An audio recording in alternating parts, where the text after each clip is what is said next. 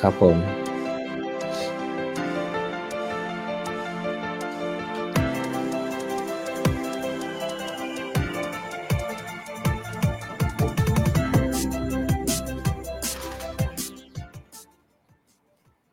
สวัสดีครับ คุณกำลังฟัง City Talk Podcast นะครับ เราเป็นรายการพอดคาสต์ที่พูดคุยทุกอย่างเกี่ยวกับเรื่องวิ่งนะครับ episode ที่ 152 วันนี้จะเป็นการบันทึกพอดคาสต์ผ่าน Facebook Live นะครับ โดยหัวข้อวันนี้จะเป็นการสรุปเนื้อหา Biomechanic นะครับ โดยพี่โจนะครับ จิรพงศ์ตบมือให้พี่โจหน่อย สวัสดีครับต่อเสียงตบมือเลยเออสวัสดีครับผมไบโอเมชนิกอ่าชีวกลไกนักวิ่งครับวิ่งอย่างไรให้เร็วขึ้นโดยปราศจากการบาดเจ็บนะครับ อืม ครับ เราก็เราทำบทความเรื่องนี้ไปกี่ตอนนะโจ เอ่อจริง ๆ คือหนึ่งบวกสี่หนึ่งบวกสี่เพราะว่ามาจากห้ตอนนะอืมมาห้าตอน แต่ว่าเป็นเรื่องเดียวกัน คือหนึ่งหนึ่งตอนเนี่ยมาจากอ่าบทความสคริปต์สคริปต์รายการของ runner running runners connect นะเป็นพอดแคสต์ของต่างประเทศนะครับเอ่อผมฟังปึ้งอึ๊บโอ้โหพอดแคสต์ตอนนี้นี่ทำให้ผมเข้าใจวงรอบขาของการวิ่งอะครับ แล้วเราคิด แล้วทำให้ผมรู้สึกว่า พอเราเข้าใจปุ๊บเนี่ย มันจะทำให้เราเนี่ยสามารถนำไปฝึกฝนได้ดี และมีประสิทธิภาพมากขึ้นมากกว่าออตอนที่เราไปฝึกโดยที่เราไม่ไม่ทราบกลไกของมันนะครับ ก็เลยเป็นที่มาว่าทำให้อยากจะเรียนรู้ท่าวิ่งที่ที่เหมาะสมอะเอ่อคือเป้าหมายของท่าวิ่งเนี่ยนะฮะเป้าหมายแรกคือ วิ่งอย่างไรเพื่อให้อ่อโอกาสบาดเจ็บนี้ลดลงก็คือวิ่งวิ่งนานๆวิ่งได้เยอะๆวิ่งได้เร็วๆแล้วก็บาดเจ็บน้อยๆหรือโอกาสบาดเจ็บน้อยลงนะครับผมแล้วก็แล้วก็เพิ่มประสิทธิภาพก็คือทำให้เราวิ่งได้สถิติที่ดีขึ้น ถ้าใครมีเป้าหมายที่เป็นเรื่องของสถิติเวลานะครับผม นี่คือท่าวิ่งนี่คือประโยชน์ท่าวิ่ง คือในบรรดาเขาเรียกว่าองค์ประกอบทางกายภาพที่เราที่สำคัญเกี่ยวกับการวิ่งที่ทำให้เราบรรลุเป้าหมายนะไม่ว่าจะเป็นเป้าหมายของระยะทางหรือเป้าหมายของเวลาเนี่ยอันดับแรกเนี่ยผมคิดว่าต้องเป็นท่าวิ่ง ต้องเป็นท่าวิ่งเเรื่องระบบหายใจเรื่องอะไรเนี่ยเเรื่องความสามารถในการเปลี่ยนพลังงานอะไรเนี่ยครับ VO2 max หรือ lactate threshold สำคัญนะครับ แต่ผมคิดว่าถ้าให้จัดอันดับความสำคัญเนี่ยต้องเรื่องท่าวิ่งถ้าวิ่งก่อนจะเป็นสำคัญอันดับแรก อันดับแรกจริงๆเท่าที่ผมอ่านอ่านนะคือลุงแจ็คเนี่ยก็ไม่ได้เน้น แต่แกเน้นเรื่องการซ้อมเนี่ย แต่ว่าเอ่อถ้าถ้าถ้าท่าทางการวิ่งเนี่ยไม่ไม่เหมาะสมอะเราจะซ้อมตามโปรแกรมของลุงแจ็คแกก็ลำบาก ก็คืออาจจะซ้อมได้ช่วงเวลาหนึ่งอะ แต่ว่าถ้ามันบาดเจ็บปุ๊บเนี่ยมันก็จะต้องพักมันต้องฟื้นฟูร่างกายเงี้ยครับพอ performance ร่างกายก็จะตกลงไป เราก็ไปไม่ถึงฝั่งฝันสักที หรือเออเราเราควรจะเหนื่อยประมาณนี้ แล้วควรจะวิ่งเร็วกว่านี้อะไรเงี้ยแล้วเราก็วิ่งเร็วได้ไม่ไม่ดีเท่าที่ที่ควรจะเป็นนี่คืออสิ่งสำคัญของท่าวิ่ง เพราะฉะนั้นเนี่ยท่าวิ่งมันก็เลยในความในในมุมมองของผมนะ เราควรจะฝึกฝนเนี่ยเป็นลำดับแรกครับๆ ก่อนที่เราจะไปฝึกฝนอะไรที่มันหนักๆแล้วมันที่มันแบบทรมานไส้แตกอะไรพวกเนี้ยนะฮะคือก็ไม่ได้บอกว่าไม่ได้ทำหรือว่าเรามันมันควรจะให้ความสำคัญเป็นลำดับต้นคือมันก่อนน่าจะที่เป็นจะให้ความเรื่องสำคัญ foundation เลยใช่ไหมก่อนที่จะเราใช่ไปฝึกใช่เพื่อพัฒนาประสิทธิภาพเนี่ย ถ้าวิ่งอืมควรก็คืจะอถูกต้องอืมก่อนอย่างอื่นเนาะ ใช่คือจะเหมาะสมอะเพราะว่าเออคือเรื่องท่าวิ่งเนี่ยเป็นอะไรที่ดีเบตกันเยอะ เป็นอะไรเป็นอะไรที่มีการถกเถียงเอ่อว่าเฮ้ยอันนี้แบบนี้ดีแบบนี้ถูกแบบนั้นใช่แบบนั้นเหมาะสมมากกว่าอะไรอย่างเงี้ยฮะเอ่อบางครั้งเนี่ยผมอ่านบทความแล้วก็หรือเอ่อ ดูฟังการดีเบตของของแต่ละฝ่ายเนี่ยมันมันทำให้เกิดการวิวาทะมากกว่าเอ่อเอ่อเอ่ออะไรอะมากกว่าจะสนทนากันให้เกิดประโยชน์โดยภาพรวมนะฮะเพราะว่าถ้าวิ่งมันเหมือนกับว่า มันเป็นปัจจัยที่อาจมันมันมีความแตกต่างกันไปในแต่ละคนได้ ช่ไหมฮะเเช่นเอาง่ายๆเนี่ยไอ้เรื่องลงส้นลงกลางเท้าลงปลายเท้านี่นะฮะก็เถียงกันไปจนไม่จบไม่สิ้นนะครับ นะฮะตั้งแต่ผมเริ่มมาสนใจงานการวิ่งเนี่ยเมื่อสักหกเจ็ดปีที่แล้วนะฮะจนถึงปัจจุบันนี้ก็ยังมีบทความที่หรือมีการถกเถียงกันมีโพสต์อะไรที่ถกเถียงกันว่าเออวิ่งอะไรก็ได้ หรือวิ่งกลางเท้าดีกว่า หรือวิ่งส้นเท้าดีกว่า หรือวิ่งปลายเท้าดีกว่านะฮะเพราะฉะนั้นเนี่ยถ้าวิ่งมันเลยเป็นอะไรที่ ที่มันอาจจะมีความเหมาะสมที่อาจจะแตกต่างจากไปแต่ละคนได้ มันก็เลยทำให้มีทฤษฎีของท่าวิ่งเนี่ยเยอะเลยใช่ไหมฮะเราพูดถึงเรื่องทฤษฎีท่าวิ่งเนี่ยหลายหลายตอนใช่ไหมฮะตั้งแต่ตอนแรก ๆเลยนะฮะที่เราก็ไปขุดเอามาเพราะตอนนั้นเราก็พยายามจะไปหยิบบทความอย่างเช่นชี running อ่าจำได้ไหม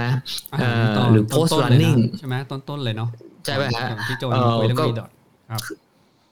ใช่ใช่อันนั้นเป็นต้นๆก็คือเป็นท่าวิ่งที่ได้รับการพูดถึงมาเอ่อมานานนะฮะอืมมานานตั้งแต่ผมเข้ามาก็บทความก็มีเยอะแยะมากมายนะครับผมแต่เท่าที่อ่านมาดูแล้วเนี่ย แล้วรวมถึงหนังสือที่ที่ที่เรามาทำเป็นพอดแคสต์สี่ตอนเนี่ยนะฮะก็ ลักษณะของท่าวิ่งก็คล้ายๆกัน โดยภาพรวมเนี่ยโดยหลักการเนี่ยคล้ายๆกัน จะมีการแตกต่างกันไปบ้างนะฮะก็ขึ้นอยู่กับเขาเรียกว่าอะไรล่ะทฤษฎีท่าวิ่งของของแต่ละทฤษฎีไปนะครับผมแต่วันนี้เราจะมาสรุปภาพรวมของท่าวิ่งก่อนครับผมแชร์หน้าจอให้ดูเล่มนี้จะเป็นใช่เล่มนี้จะเป็นเล่มประกอบ นะฮะเพราะว่าที่นำมาเอามาพูดเนี่ยเพราะว่ามีความน่าสนใจในเรื่องของการอธิบายท่าวิ่งที่ดีเนี่ยควรจะเป็นอย่างไร เขาจะมีการอธิบายท่าวิ่งที่ดีเนี่ยที่แตกต่างไปจากหนังสือเล่มอื่น ๆนะครับ ผม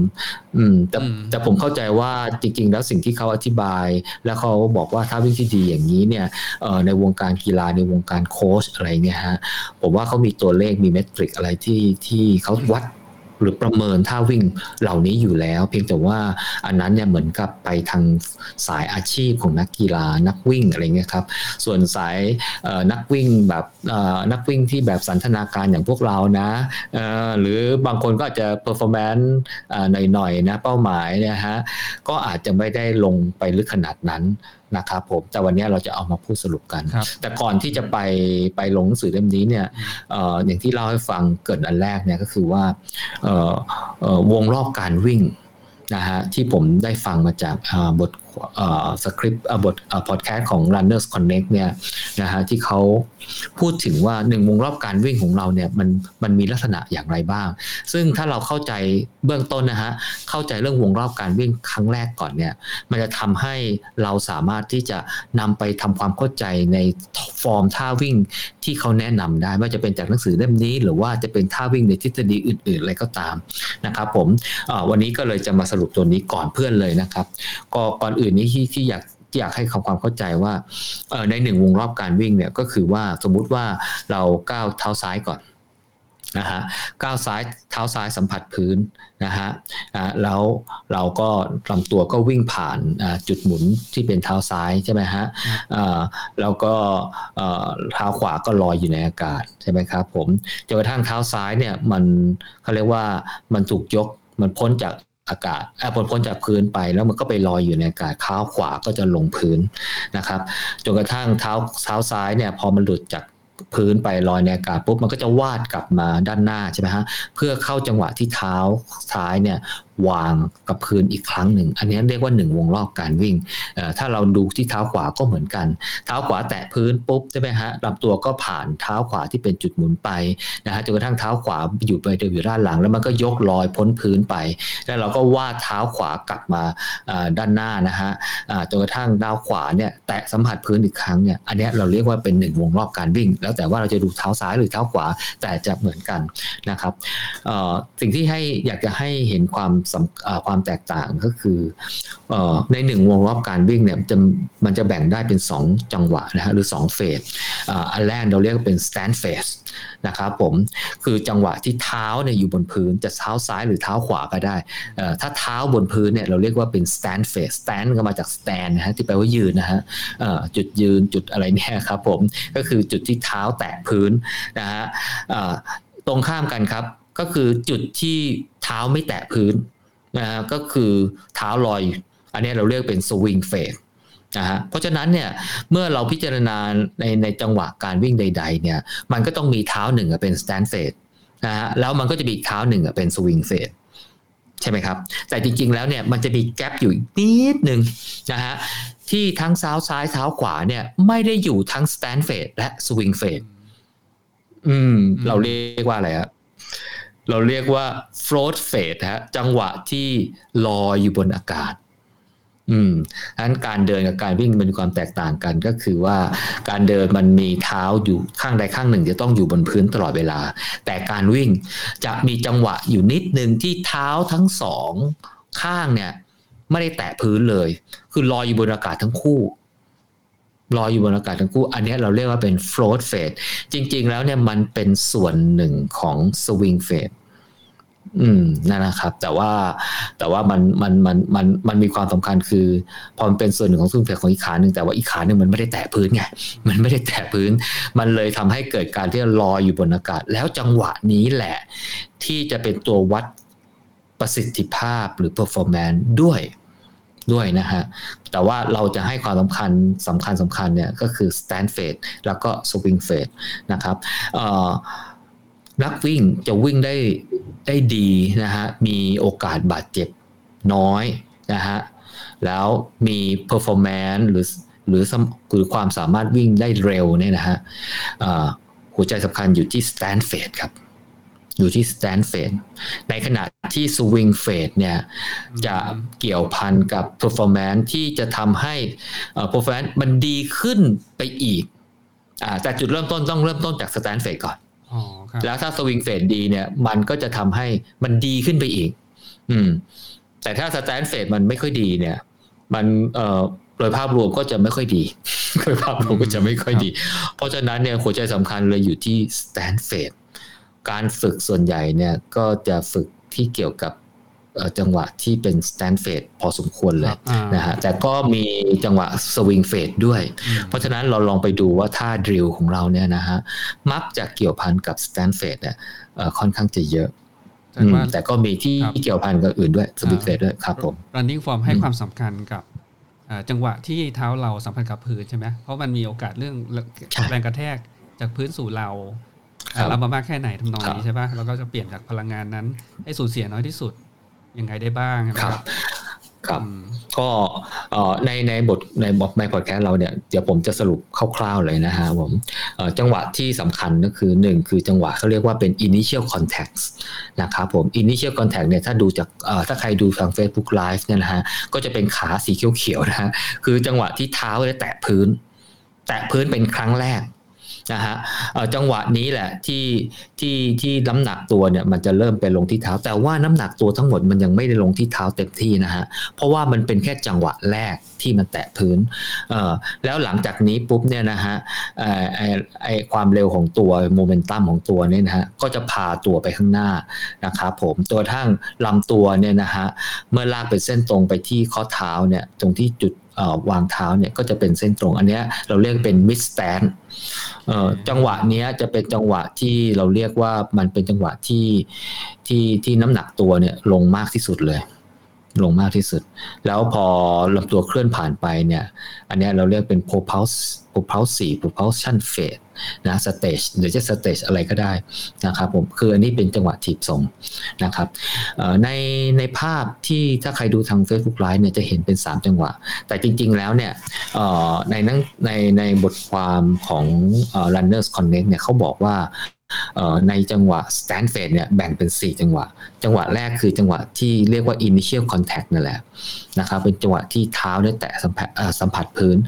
เท้าสัมผัสพื้นเนี่ยจะสัมผัสด้วยหน้าเท้ากลางเท้าหรือส้นเท้าอะไรก็แล้วแต่เนี่ยถือว่าเป็นจุดแรกที่สัมผัสพื้น แล้วจังหวะนี้แหละครับผมจะเป็นจังหวะสำคัญเนี่ยถ้าวางเท้าดีๆนะครับผมมันจะทำให้หนึ่งคือลดแรงกระแทก นะครับผม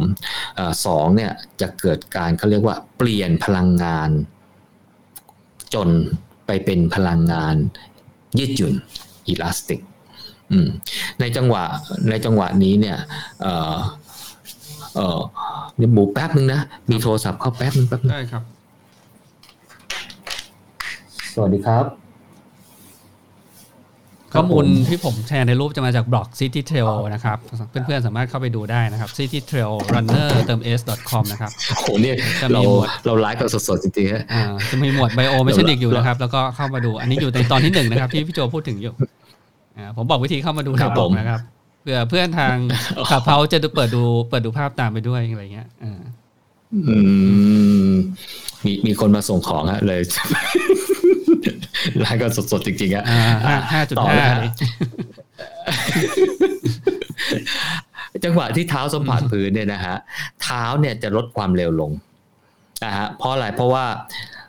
เพื่อจะทำให้เขาเรียกว่า เท้าเนี่ยสามารถที่จะทรงตัวตัวนี้ได้ เพราะว่าต่อไปจะเป็นจังหวะที่ผมบอกเมื่อกี้เนี่ยคือจะต้องรับน้ำหนักตัวเต็มที่ ถ้าเท้าวางไม่ดี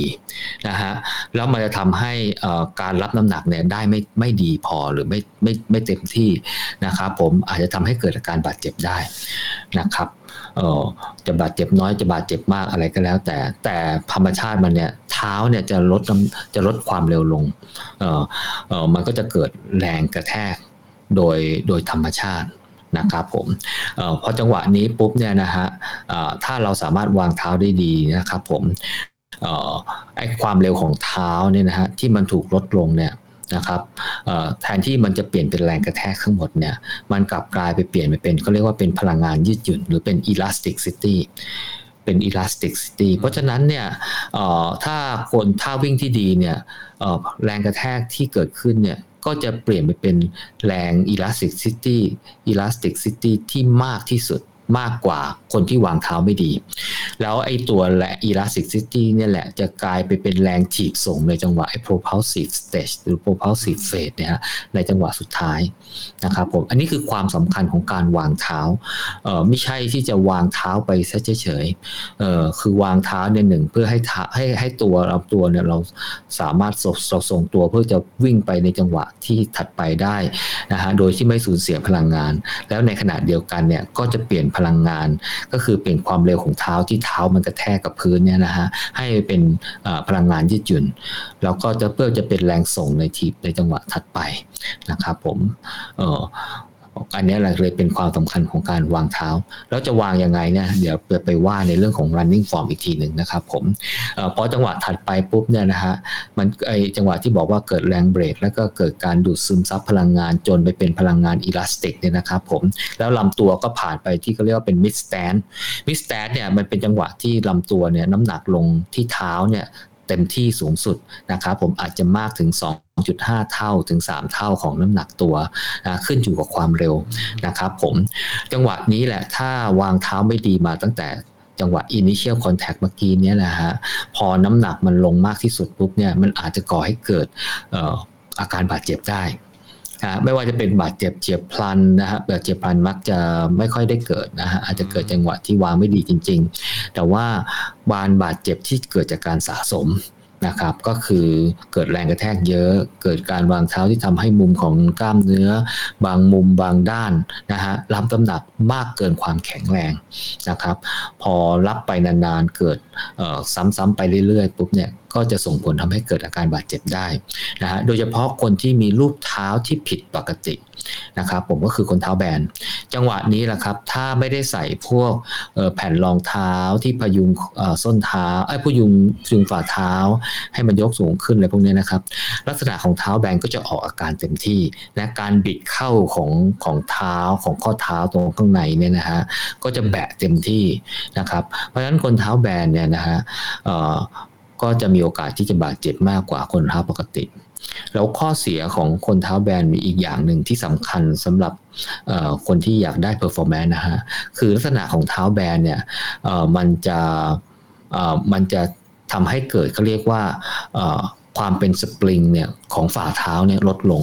เพราะปกติเนี่ยฝ่าเท้าคนเราเนี่ยมันจะประมาณเป็นอุ้งๆใช่ไหมฮะเวลาเราไปคนเท้าปกติเนี่ยไปเหยียบน้ำเนี่ยมันก็จะเป็นรอยแบบว่าเว้าตรงกลางอยู่นะฮะเราก็จะเป็นรูปเท้าตรงเอ่อตรงโคนนิ้วเท้าจนกระทั่งถึงตรงส้นเท้านะครับเอ่อแล้วตรงกลางมันจะเป็นเป็นอุ้งๆความโค้งของฝ่าเท้าตรงนี้แหละฮะที่มันทำหน้าที่เป็นลักษณะของสปริงนี่คือคนเท้าปกติ นี่คือธรรมชาติที่ก็สร้างมาให้คนเท้าปกติเนี่ยสามารถที่จะมีฝ่าเท้าเนี่ยเป็นที่ตัวรับน้ำหนัก พอเป็นตัวรับน้ำหนักได้ปุ๊บเนี่ยมันก็จะทำให้ไอ้ความสามารถในการเปลี่ยนไอ้พลังงานจนของความเร็วของเท้าเนี่ยไปเป็นพลังงาน elastic เนี่ยก็จะมีมากขึ้นเพราะมีความเป็นสปริง เพราะฉะนั้นเนี่ยเขาก็จะได้ประโยชน์ นะจากแรงพวกนี้เพื่อจะเป็นแรงถีบส่ง เพื่อจะทำให้เราเข้าวิ่งได้เร็วขึ้น อันนี้คือเป็นข้อข้อดีคนที่เป็นเท้าปกติ แล้วก็ข้อเสียของคนที่เท้ารูปเท้าที่ผิดปกติเออนอกจากที่จะทำให้เกิดอาการบาดเจ็บในจังหวะ mid stance เนี่ยสูงสุดแล้วเนี่ยก็จะทำให้ไม่ได้ยับประโยชน์จากการที่ที่ได้รับการเปลี่ยนจากพลังงานจนของเท้าเนี่ยให้ไปเป็นอิลาสติกเอเนอร์จีได้เยอะนะครับผมแล้วพอจังหวะถัดไปก็จะเป็น จังหวะถีบส่งละจังหวะถีบส่งเนี่ยคล้ายๆกับว่าเท้าเราเนี่ยนะลำตัวเราเคลื่อนไปข้างหน้าใช่ไหมฮะเท้าเราที่รับน้ำหนักสูงสุดเนี่ยมันก็จะเริ่มเคลื่อนอยู่ไปข้างหลังนะฮะนะฮะแล้วก็ความสามารถในการที่จะถีบส่งมากน้อยแค่ไหนเนี่ยขึ้นอยู่กับเราใช้ประโยชน์จาก elastic energy เนี่ยได้ดีแค่ไหน การใช้ประโยชน์จาก elastic energy ได้ดีที่สุดคือการที่ทำให้สะโพกหัวเข่า และข้อเท้าเนี่ยยืดออกสูงสุดนะฮะเป็นลักษณะเป็นเส้นตรงไปเลยยิ่งยืดออกมากเท่าไหร่เนี่ยยิ่งยิ่งสามารถที่จะ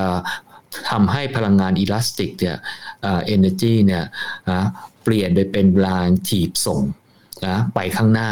ได้มากอ่าซึ่งแปลว่าอะไร แปลว่าถ้าเรามีแรงถีบส่งจาก จาก elastic energy ซึ่งซึ่งไม่ใช่มาจากกล้ามเนื้อของเรา ไม่ใช่มาจากความเราต้องหายใจไม่ต้องมาจากไกลโคเจนมันมาจากแรงกระแทกของพื้นของเท้าเนี่ยแล้วเปลี่ยนไปเป็นแรงถีบส่งได้เนี่ย ก็แปลว่าเราใช้พลังงานจากตัวเราเนี่ย น้อยลงครับพี่โจบอกว่าตอนช่วงดิสแตนเนี่ย มันมีช่วงที่รับแรงกระแทกถึงสองเท่ากว่าของน้ำหนักตัวเราใช่ไหม อันนี้กรณีที่เป็นทางลาบแล้วเนาะสมมติว่าคนหนักหกสิบกิโลกรัมเนี่ยแรงกระแทกเนี่ยมันอาจจะไปถึงเกินร้อยกิโลกรัมใช่ปะก็ก็ก็ร้อยยี่สิบร้อยห้าสิบอะไรประมาณนั้นนะฮะตัวบอกว่าการการมีอิเล็กทริกดีๆ เนี่ย แรงกระแทกที่มันจะปกติมันจะตกลงแล้วกระแทกไปที่พื้นใช่ป่ะมันอาจจะกระแทกมาใส่ตัวร่างกายของเราเนี่ยแทนที่จะเอาตัวเนี้ยมาเปลี่ยนมาเป็นทำไงให้ convert เป็นแรงถีบส่งในจังหวะของพาวซีออกไปให้ได้มากที่สุด ส่วนหนึ่ง ใช่ ส่วนหนึ่งก็จะเปลี่ยนเป็นรัวแรงแรงที่จะไปเป็น elastic energy ส่วนหนึ่งด้วยนะครับ แล้วก็การที่วางเท้าดีๆเนี่ยมันก็ทำให้เกิดเป็นลักษณะที่ที่เหมือนเป็น absorption อะเป็นการดูดซึมซับแรงกระแทกเออมันจะทำให้เราไม่กล้ามเนื้อก็ได้รับความบาดเจ็บได้รับแรงกระแทกน้อยลงแล้วโอกาสการบาดเจ็บก็จะลดลงนะครับ เหมือนเรากระโดดลงพื้นแข็งๆอะ อืม ถ้าเรากระโดดตูมไปอย่างเงี้ยก็เราก็จะสะท้านเลย แต่ถ้าเรากระโดดลงบอก มันก็เหมือนก็มีอะไรแอบสอบหรือดูดซับอยู่ใช่ไหมฮะ เพราะฉะนั้นตัวนี้เนี่ยการวางเท้ามันเลยเลยทำให้มีมีความสำคัญในเรื่องของการป้องกันการบาดเจ็บได้ได้มากได้มากขึ้น แล้วอย่างที่บอกก็คือ ได้ผลพลอยได้เรื่องประสิทธิภาพตามมาด้วยเนาะ ใช่ใช่แล้วอย่างที่ที่ที่เกิดที่เป้าไปเมื่อกี้คือว่าในจังหวะถีบส่งเนี่ยนะฮะมันคือการใช้ elastic energy จากที่สะสมจากตรงเมื่อกี้นะฮะเปลี่ยนเปลี่ยนไปเป็นแรงถีบส่งไปข้างหน้า พาตัวเราไปข้างหน้าก็แปลว่าทำให้เราวิ่งเร็วขึ้นเออซึ่งแรงถีบส่งเนี้ยจะมากจะน้อยเนี่ยขึ้นอยู่กับการที่เราเหยียดสะโพกเข่าและข้อเท้าเนี่ยออกไปได้มากที่สุดเท่าไหร่ในในพอดแคสต์ที่เราคุยกันเนี่ยที่เรา เราสรุปมาจากไอ้นั่นน่ะเราก็บอกว่ามันมันลักษณะเป็นคล้ายๆ กับการดึงหนังสติ๊กอะ ถ้าเป็นเด็กๆสมัยใหม่อาจจะนึกถึงหนังสติ๊กไม่ออกลองเซิร์ช Google ดูเลยหนังสติ๊กเอาไว้ยิงนกยิงอะไรพวกนี้นะฮะก็คือว่ามันเหมือนก็เป็นยางแล้วมันก็มีลูกหินแล้วก็ดึงออกไปใช่ไหมฮะคือถ้าเรายิ่งดึงออกไปยาวไกลๆไอ้ดึงออกไปยาวๆ เช่นดึงหนึ่งฟุตสองฟุตอะไรเงี้ยถ้าเราดึงสองฟุตเนี่ยนะเวลาเราปล่อยนะฮะลูกหินมันก็จะถูกดีดออกไปได้แรงมากกว่า ที่เราดึงหนึ่งฟุตถูกไหมฮะลักษณะนี้ก็คล้าย ๆกันนะครับคือถ้าเราเหยียดสะโพกเข่าและข้อเท้าเนี่ยออกไปให้มันตึงมากที่สุดเท่าไหร่เนี่ยมันก็เหมือนกับว่าเราก็จะใช้แรงถีบส่งเนี่ยออกไปได้มากเท่านั้นนะครับ นี่คือนี่นี่คือความเทคนิคที่เราจะใช้ประโยชน์จากไอตัว elastic energy ไอคำว่าเหยียดสะโพกเนี่ยบางคนไม่ค่อยเข้าใจ ก็คืออย่างที่บอกก็คือทำให้ข้อสะโพกเข่าและข้อเท้าเนี่ยมันตึงคือเหยียดออกไปให้หมด เออภาษาอังกฤษเขาใช้คำว่า extension หรือบางทีเขาเรียกว่าเปิดสะโพกอะไรเงี้ยเออบางทีเราก็ไม่เข้าใจนะไอ้เปิดสะโพกแปลว่าอะไรมันมันปิดได้ด้วยหรอวะอะไรเงี้ยก็คือการยืดออกก็คือก็คือถ้างองอก็คือปิดนะอะไรประมาณนี้นะครับผมนี่คือแรงจังหวะถีบส่ง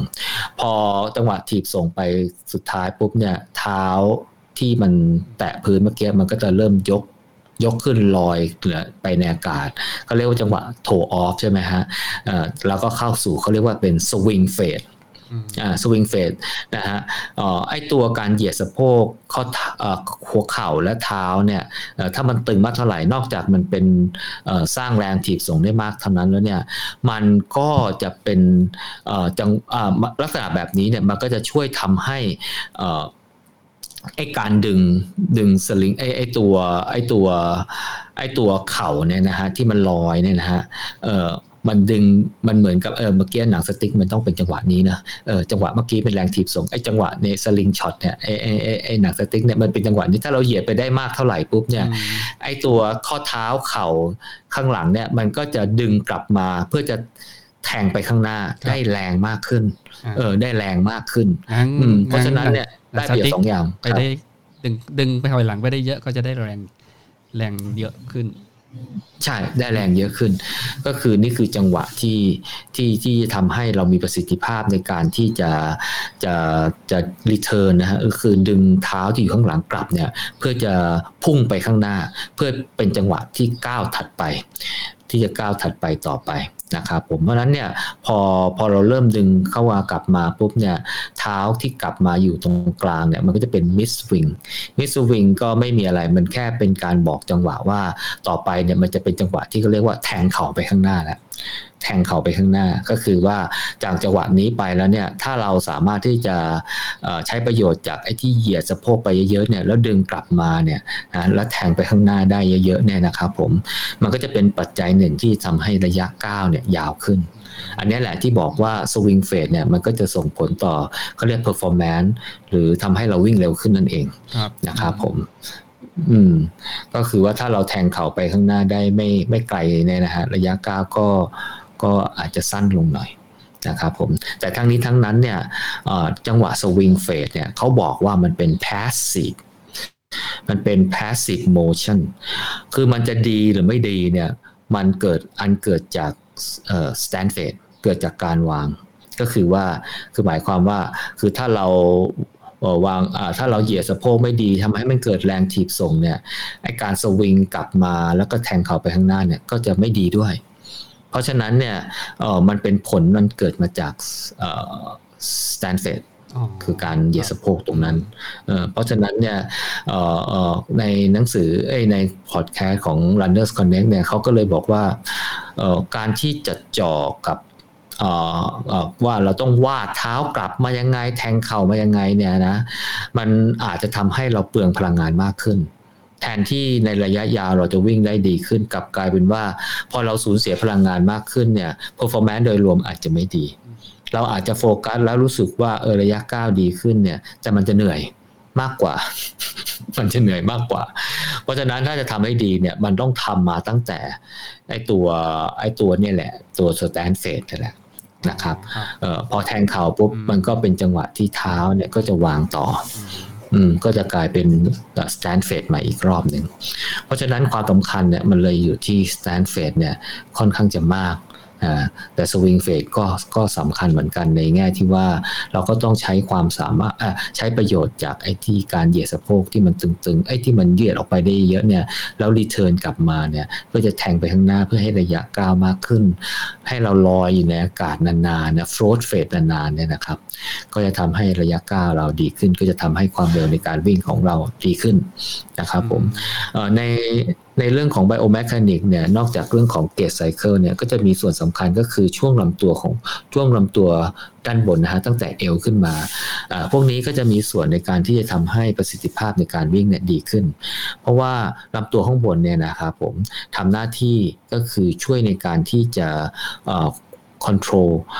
ก็เรียกการทรงตัวของการวิ่ง นะครับผมเเวลาเราก้าวเท้า สมมุติเราเราก้าวเท้าซ้ายไปเนี่ยนะครับผมเท้ามันก็อยู่ข้างหน้าอีกเท้าหนึ่งมันก็อยู่ข้างหลัง มันจะเกิดลักษณะเป็นอาการก็เรียกว่าลำตัวมันจะหมุนถูกไหมฮะลำตัวมันก็จะหมุนเพราะว่าเท้าหนึ่งอยู่ข้างหน้าอีกเท้าหนึ่งอยู่ข้างหลัง มันก็จะเหมือนกับหมุนก็เรียกเป็นมันมีมันมีโมมันมี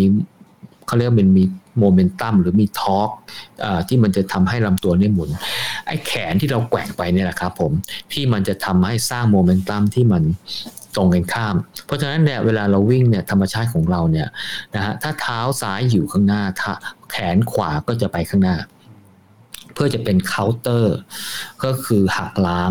ไอ้ไอ้โมเมนตัมการหมุนนะฮะทำให้ลำตัวมัน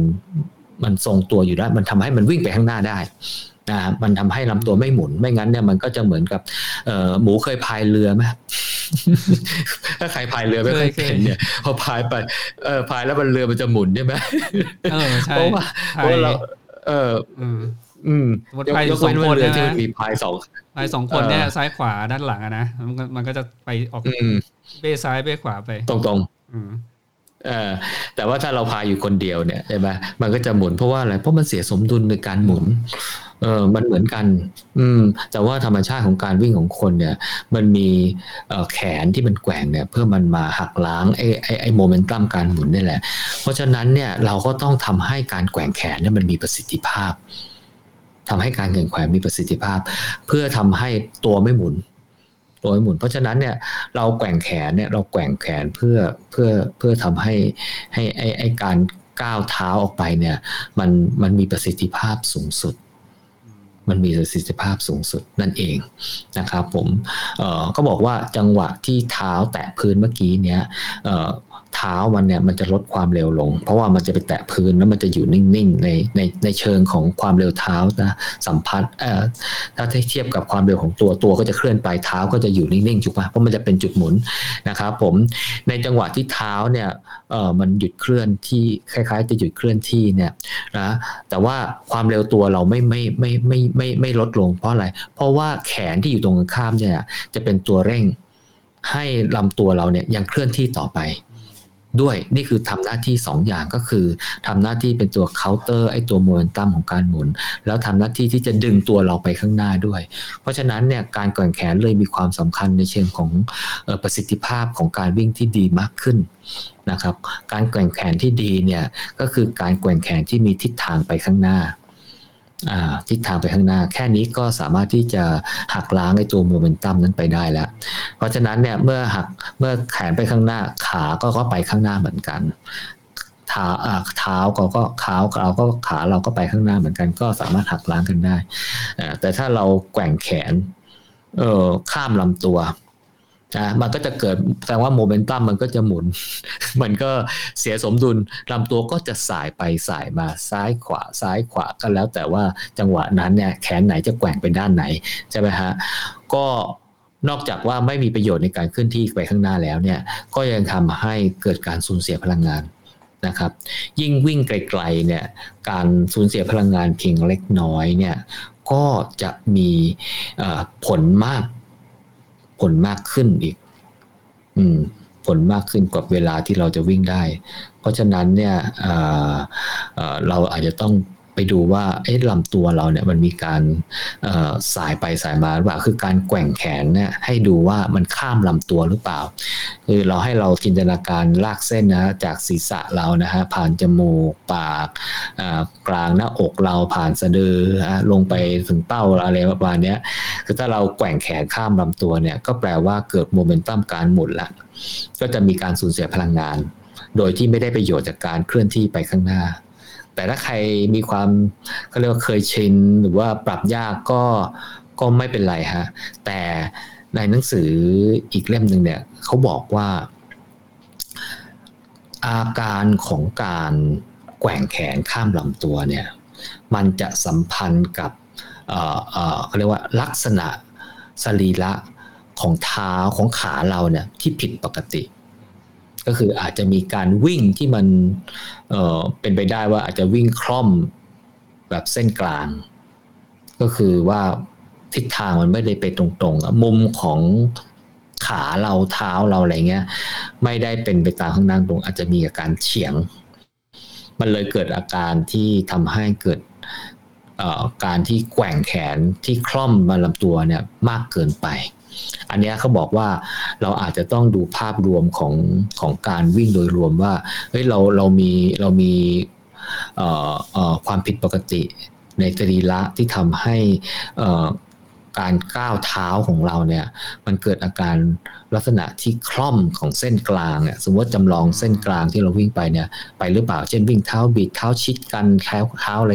เอ่ออะไรข่าวเข่าชิดกันหรืออะไรกันหรือเงี้ยหรือหรือขาโกงขาแบะอะไรออกไปเนี่ยนะฮะก็จะเป็นลักษณะที่ ที่สะท้อนได้ที่การแกว่งแขนได้เหมือนกัน อันนี้ก็ก็บอกว่าคือไม่ใช่ว่าแก้แก้ไขที่การแกว่งแขนนะมันต้องแก้ไขที่ขาด้วยอะไรด้วย เพื่อจะให้มันตรงไปตรงๆ ซึ่งในหนังสือไอ้ตัว running form เนี่ยเขาก็พูดถึงเขาเรียก posture ด้วยเหมือนกันนะครับผม เอออันนี้ก็ต้องรวมไปถึงลำตัวด้วยนะ คือลำตัวถ้าถ้า core body อะแกนกลางลำตัวไม่แข็งแรงเนี่ย ก็จะทำให้มีโอกาสในการเอ่อเอ่อแกว่งอะไรได้มากขึ้น ก็คือส่ายมากขึ้น เพราะฉะนั้นความความแข็งแรงของลำ core body อะไรเงี้ยแล้วก็การแกว่งแขนที่ที่ถูกต้องอะไรเงี้ย ก็คือแกว่งที่ต้องคือแกว่งขึ้นไปทิศทางไปข้างหน้า แล้วพยายามดึงไปข้อศอกไปข้างหลังมากกว่า แล้วก็ใช้หัวไหล่เนี่ยเป็น จุดหมุน ก็คือใช้หัวไหล่เนี่ยดึงไปขึ้นข้อศอกไปด้านหลังเออไม่ได้ใช้ท่อนแขนดึงใช้หัวไหล่เนี่ยเป็นการดึงนะฮะถ้าเราดึงไปด้านหลังเนี่ยมันก็คล้ายๆกับจังหวะเหยียดสะโพกเมื่อกี้เออคือว่าเออพอเราปล่อยพอในจังหวะที่ข้อท่อนแขนเนี่ยมันมาข้างหน้าเนี่ยกล้ามเนื้อเนี่ยเมื่อมันไปดึงไปตึงข้างหลังเนี่ยมันก็เหมือนกับเป็นการดีด กลับก็คล้ายๆ slingshot เหมือนกันนะแล้วมันก็จะพาท่อนแขนเราไปข้างหน้าไปเคาน์เตอร์ไอ้โมเมนตัมหมุนของขา ก็จะทำให้เราใช้พลังงานในการแกว่งแขนเนี่ยลดลง พอใช้ในพลังงานในการแกว่งแขนลดลงเนี่ย แต่ก็ได้ประสิทธิภาพเหมือนกันเนี่ย ก็แปลว่าอะไร ก็แปลว่า เราก็จะวิ่งได้นานขึ้น อาจจะวิ่งได้เร็วขึ้น อืม นี่คือ นี่คือเรียกว่าเทคนิคในการที่จะจะจะเพิ่มประสิทธิภาพในการวิ่ง นะครับผมอันนี้เดี๋ยวเรื่องของลำตัวตรงหัวตรงหน้าตรงอะไรตรง เดี๋ยวว่ากันในหนังสือในหลักการผมอันนี้ก็คือภาพรวมของของ running biomechanics หรืออยากให้เข้าใจในวงรอบขาก่อนว่าในแต่ละจังหวะเนี่ยโดยเฉพาะ stand f a d มีความสำคัญในการที่จะลดอาการโอกาสบาดเจ็บของของการวิ่ง แล้วก็เพิ่มประสิทธิภาพการวิ่งของเราให้ดีขึ้นครับ อืมครับ ก็ ในส่วนของหนังสือ running biomechanics เอ้ย running form นะฮะ how to run faster and prevent injury เนี่ยนะที่ที่ที่เราแปลแล้วก็เรามาเล่าให้ฟังเนี่ยนะครับผม อันนี้ว่าด้วยเรื่องของการปรับท่าวิ่งนะครับผม ในหนังสือเล่มนี้นะฮะ ก็อินไลน์กับไอตัวไอตัว ไอ้ running gate ที่มันดีออ p ติมัมมันอะไรไม่ได้แตกต่างอะไร เพียงแต่ว่าเขาเอามาขยายความว่า แล้วไอ้ที่บอกว่าวางเท้าดีๆ เนี่ย แล้วแล้วมันยังไงเออ มันยังไง แล้วมันจะเหยียดเตือนอะไรกันยังไง อะไรยังไงเนี่ย เออทำไงให้มัน elastic energy ดีอะไรดีเนี่ย เออในหนังสือเล่มนี้เนี่ยหัวใจเขาอยู่ที่การวัดมุม เออของของของท่าวิ่งของเราอะ โดยวันวัดมุมของท่าวิ่งเขาจะมีตัวตัวเลขให้เราคำนวณอยู่สี่ห้าตัว เดี๋ยวบอกชื่อคนแต่งแล้วกันนะ running form ดรโอเวนแอนเดอร์สัน how to run faster and prevent injury นะครับ ครับไปหาซื้อได้ครับ ในหนังสือเล่มนี้เขาจะมีเขาจะมีจุดที่เน้นเนี่ยนะ จริง ๆ แล้วเนี่ยเท่าที่ผมจัด จับไอตัวหัวใจสำคัญของของท่าวิ่งในคำแนะนำของเขา ซึ่งผมคิดว่าก็ก็คงอินไลน์กับท่าวิ่งอื่นๆนะฮะ หัวใจสำคัญของของการวิ่งที่ดีนะฮะทำให้โอกาสบาดเจ็บลดลง แล้วก็วิ่งได้เร็วขึ้นเนี่ยผมรู้สึกว่ามันจะมีอยู่สองจังหวะมีอยู่สองจังหวะที่สำคัญนะฮะ ก็คือจังหวะที่ที่ initial contact อะ อืม initial contact เออเขาเอ่อตรงเนี้ยเขาเขาเน้นอยู่สองอย่างคือหนึ่งเอ่อจะต้องไม่ลงส้นเท้าโอเคจะขอจะต้องไม่ลงส้นเท้า เปิดรูปประกอบไปดูแล้วกันนะระหว่างคุยครับ ครับ เพราะว่าไอ้เขาพูดถึงข้อเสียของการลงส้นเท้านะ เยอะมากเลยนะฮะ ตั้งแต่บทแรกๆจนถึงบทท้ายๆนะฮะ พูดพูดวนอยู่เรื่องนี้เพียงแต่ว่าเขาจะเอาแง่มุมของโทษของการลงส้นเท้า ประโยชน์ของการลงกลางเท้าเนี่ย เอามาฉายซ้ำไม่ใช่ฉายซ้ำหรอกแต่ว่าเอามาแง่มุมต่างๆ เนี่ย ถึงแม้ว่าอาจจะไม่ซ้ำกันเนี่ย แต่ก็ทำให้เราให้เหมือนกับตอกย้ำว่าเฮ้ยต้องไม่ลงส้นเท้า ต้องไม่ลงส้นเท้า ต้องลงกลางเท้า โดยเฉพาะนักวิ่งระยะกระระยะไกลเนี่ยต้องลงกลางเท้าต้องลงกลางเท้า ถ้าเป็น sprinter เนี่ยก็เป็นอีกเรื่องหนึ่งนะฮะพวกนักวิ่งระยะสั้นร้อยเมตรสองร้อยเมตรเนี่ยอันนั้นเราจะลงปลายเท้าอะไรเงี้ยเอออันนั้นจะลงปลายเท้านะครับเออเขาบอกว่าคนเราเนี่ยมันอาจจะติดการลงส้นเท้าเนี่ยเออมาจากการเดิน มาจากการเดิน แล้วก็ไปสำรวจแล้วว่านักวิ่งเกือบ 90%อะ89% 90%เนี่ยจะวิ่ง อันนี้ก็ไปสำรวจนักวิ่งอเมริกานะ วิ่งโดยการลงส้นเท้า ใครจะมาบอกว่าลงนู่นลงนี่นะ แต่พอไปถ่ายรูปแล้วเนี่ย ลงส้นเท้าแล้วมีประมาณสัก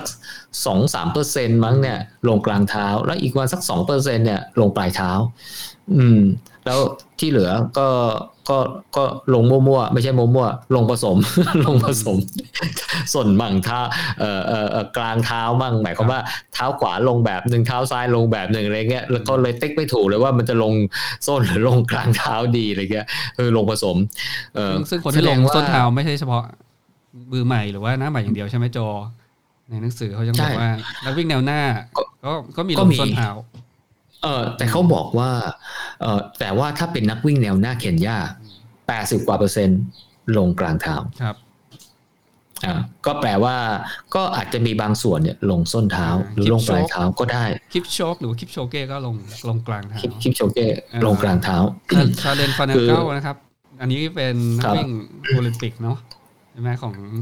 อเมริกาก็ลงส้นเท้าตลอดคือเขาก็บอกว่าอย่างอย่างบอกว่าเอาเอานักวิ่งแนวหน้าที่ลงส้นเท้า บอกว่าอ้าวลงส้นเท้าก็ได้นี่ คือเหมือนกับว่าเราอย่าเอาคนส่วนน้อยเนี่ย มาเป็นตัวแทนของคนส่วนใหญ่ครับอืมใช่ไหมคือไอ้ข้อยกเว้นมันมีไปทุกเรื่องกันแหละ แต่ว่าไม่ใช่บอกว่าอ้าวมันมีข้อยกเว้นนี่แล้วแล้วถ้าเราทำไม่ได้แบบเขาอะ ก็แปลว่าอะไรแปลแล้วว่าเราอาจจะบาดเจ็บ หรือว่าเราอาจจะสถิสถิติเวลาเราก็อาจจะอยู่ประมาณนั้น แต่ถ้าเราปรับปรับอะไรเงี้ยเป็นเป็นลงกลางเท้าอะไรเงี้ยเอ่อโอกาสบาดเจ็บก็จะลดลงแล้วก็จะวิ่งได้เร็วขึ้น อันนี้อันนี้คือสิ่งที่หนังสือเล่มนี้สรุป จริงๆ มันก็อย่างที่เล่าให้ฟังอะผมตั้งแต่ผมมาศึกษาวงการวิ่งเนี่ยนะฮะไอไอไอการวิวาท้าระหว่างลงส้นเท้าลงกลางเท้า อะไรเงี้ยนะฮะมันมีเยอะมากเลย แล้วก็ยังคงมีอยู่ต่อไปคุมอยู่ไป เช่นลงส้นเท้าบอกว่าอาจจะเจ็บเข่านู่นนี่นั่นอะไรเงี้ยประสิทธิภาพลดลงก็บอกว่าอ้าวถ้าลงกลางเท้าลงปลายเท้าเนี่ยนะมันก็ทำให้เจ็บน่องเจ็บเอ็นร้อยหวายเจ็บนู่นเจ็บนี่อะไรเงี้ยถามว่าถูกไหมก็ถูก ถูกป่ะเพราะว่าเมื่อเราใช้กล้ามเนื้อชุดไหนมันมากขึ้นอ้าวกล้ามเนื้อชุดนั้นถ้ามันแข็งแรงไม่พอ มันก็จะเจ็บแค่นั้นเอง อืมแต่ว่าสิ่งที่หนังสือเล่มนี้ย้ำย้ำก็คือว่าถึงแม้ถือว่าเราลงกลางเท้าเนี่ยเอ็นร้อยหวายหรือว่าเอ็นใต้ฝ่าเท้าหรือว่าอะไรพวกนี้น่องอะไรเงี้ยอาจจะรับหนักมากขึ้นนะการที่มันอาจจะบาดเจ็บเนี่ย มันเกิดมันจะเกิดจากว่า กล้ามเนื้อเราไม่แข็งแรง ก็คือสมมติถ้าก่อนหน้านี้เราไม่เคยลงกลางเท้าหรืออะไรเงี้ยเราลงส้นมาตลอดเนี้ยก็แปลว่ากล้ามเนื้อตรงจุดเนี้ย มันก็ไม่ได้ถูกใช้งานไงพอมันไม่ได้ถูกใช้งานเนี่ยความแข็งแรงมันก็ไม่มีแล้วถ้าเราไม่ได้ไปเล่นวงเล่นเวทหรือจะบอดี้เวทเพื่อเสริมความแข็งแรงของน่องของของข้อเท้าตรงอะไรตรงส้นตรงเอ็นร้อยตรงอะไรพวกเนี้ยความแข็งแรงมันก็ไม่มีไงแต่ถ้าเราเปลี่ยนฉับพลันอะไรเงี้ยก็หรือว่าหรือไม่ก็อยู่ๆก็ไปใช้งานมันหนักเนี่ย ก็แน่นอนมันก็ต้องมันก็คงมีโอกาสบาดเจ็บได้ เพราะฉะนั้นเนี่ยมันไม่ใช่ว่าพอเปลี่ยนไปเป็นลงกลางเท้าแล้วมันบาดเจ็บบอกว่าไม่ใช่ยูต้องไปทำให้มันแข็งแรงด้วยสิใช่ไหมพอทำแข็งแรงขึ้นเนี่ยก็แปลว่ามันมีความสามารถในการที่จะรับไอ้ตัวสเตรสใหม่อะรับน้ำหนักตัวได้มากขึ้น โอกาสบาดเจ็บก็จะลดลง แล้วสิ่งที่อยู่ได้จากนั้นก็คืออะไรประสิทธิภาพของการวิ่งที่มันดีขึ้น อืม ในขณะที่ถ้าอยู่ลงส้นสมมติ อันนี้หนังสือไม่ใช่บอกว่าอยู่ลงส้นอย่างนี้ไปเรื่อยๆเนี่ยอยู่เหมือนกับว่าปลายทางอยู่คือการบาดเจ็บ อ่า ปลายทางอยู่คือบาดบาดเจ็บ ต่อให้อยู่ไปสร้างความแข็งแรงตรงไหนตรงที่มันได้รับแรงกระแทกมากจะเป็นเข่าจะเป็นอะไรก็ตาม เนี่ย สุดท้ายปลายทางอยู่ก็คือการบาดเจ็บ เพราะว่าความแข็งแรงมันก็ไม่พออื หรือว่างี้ป่ะโจแต่ถ้าพวกพวกอีลิทเนี่ยที่วิ่งลงส้นเท้าไม่ค่อยมีมีผลนะเพราะเขามีสปอนเซอร์รองเท้าไงเขาเปลี่ยนทุกสองร้อยกิโลก็เปลี่ยนแล้วอะก็อันนั้นก็เป็นส่วนหนึ่งที่อืมที่ใช้อุปกรณ์ช่วยในการที่จะช่วยรับภาระของของการแรงกระแทกก็ได้ใช่ก็ปะด้วยอก็ย่างด้นัวกยวิ่งทั่วไปเราซ้อมครัเราบเราใช้รองเท้าผมว่ายังต่ำกว่าห้าร้อยกิโลกิโลเมตรขึ้นไปอยู่แล้วถูกไหมเพราะการซ้อมผมแบบวิ่งพันหนึ่งช้าๆเออใช้ใช้เปิดเกินพันอีก นะครับเออยกยกเว้นไม่ใช่ไม่ใช่รองเท้าเลสซิ่งนะรองเท้าเลสซิ่งที่เป็นพื้นบางๆนะอันนั้นอายุอายุสั้นกว่าเอออันอันอันนั้นก็ไม่เหมาะกับการซ้อมอะอันนั้นอืมเหมาะสำหรับซ้อมอินเทอร์วัลอะถ้าซ้อมแบบทั่วไปอะไรเงี้ยระยะทางเยอะๆเนี่ยมันก็ไม่เหมาะ อืมอืมคือคืออันนี้เป็นอันนี้อันเนี้ยจะต้องบอกเนี่ยว่าว่าผมพูดในมุมมองของผู้เขียนนะครับเอ่อไม่ไม่ไม่ได้จะไปไปไปบอกว่า เอ้ยรู้ดีกว่า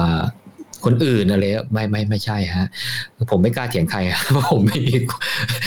ไม่ได้เรียนมาสายนี้ ไม่ได้เป็นผู้เชี่ยวชาญสายนี้อผมตีความจากหนังสือ แต่ก็เห็นด้วยนะ ผมก็เห็นด้วย เพราะว่าออนอกจากที่การวางเท้าเนี่ยจะช่วยลดอาการบาดเจ็บ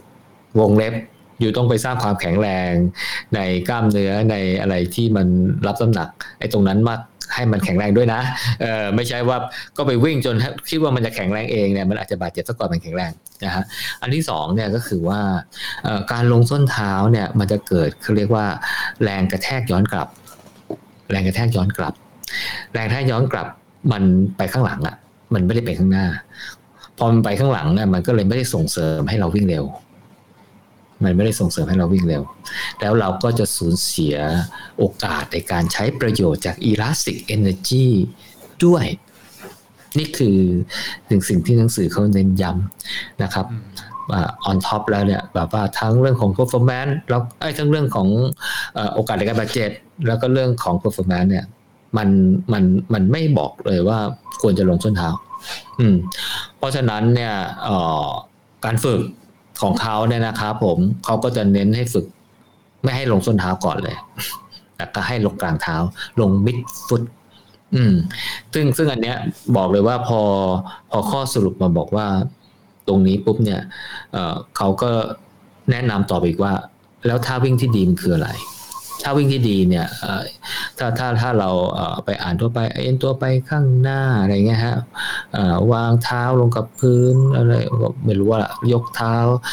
เตะก้นนู่นนี่นั่นใช่ไหมฮะคือแต่หนังสือเล่มนี้เขาบอกว่าเขาเขาแนะนำท่าวิ่งที่ที่วัดได้เชิงปริมาณนะครับผมเขาไปเก็บสถิติ คือสิ่งที่เขาบอกมาเนี่ยมาแนะนำเนี่ยเป็นสถิติของนักวิ่งแนวหน้า จริงๆเขามีแนวหน้าทั้งระยะสั้นระยะกลางระยะไกลนะแต่สิ่งที่เราเอามาเน้นเนี่ยคือนักวิ่งระยะไกลนะครับผมก็คือนักวิ่งพวกมาราธอนและพวกนี้นะครับผมมีฟอร์มการวิ่งเนี่ยเป็นแบบไหนนะครับมีฟอร์มการวิ่งเป็นแบบไหน ถ้าเราจินตนาการไอ้ตัววงรอบขาอย่างที่ที่เราเล่าไปเมื่อกี้ gait cycle เนี่ย ที่บอกว่าเราวาดเท้าไปข้างหน้าใช่ไหมฮะแล้วเท้าเราก็จะวางแตะพื้นนะครับ ในจังหวะที่เท้าเนี่ยนะถูกเตะไปข้างหน้าบางคนเรียกว่าแทงเข่าเนี่ยนะครับนะฮะเท้ามันจะเคลื่อนที่ไปข้างหน้า แล้วมันก็จะหยุด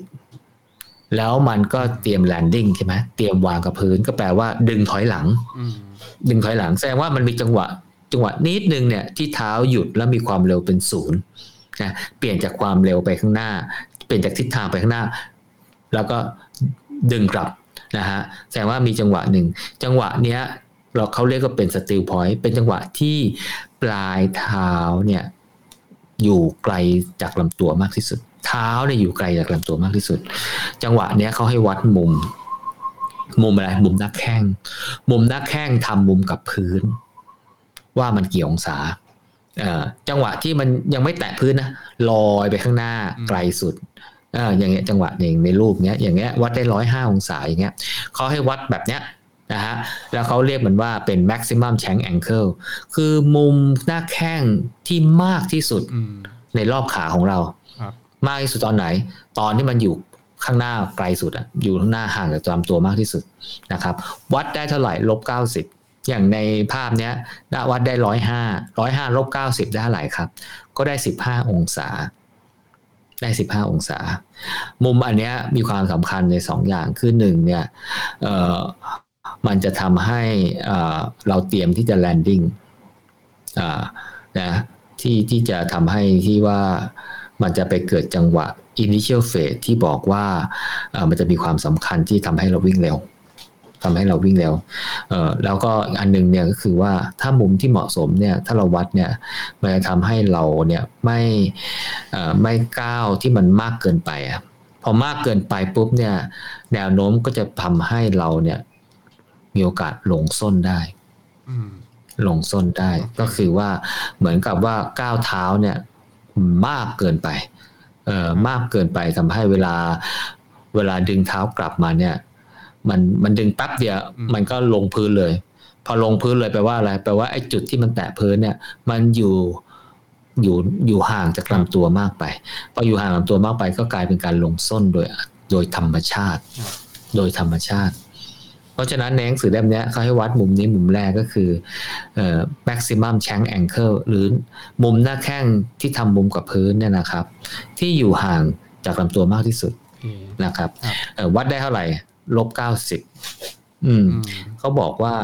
elite นะฮะ elite elite นี่ก็คือ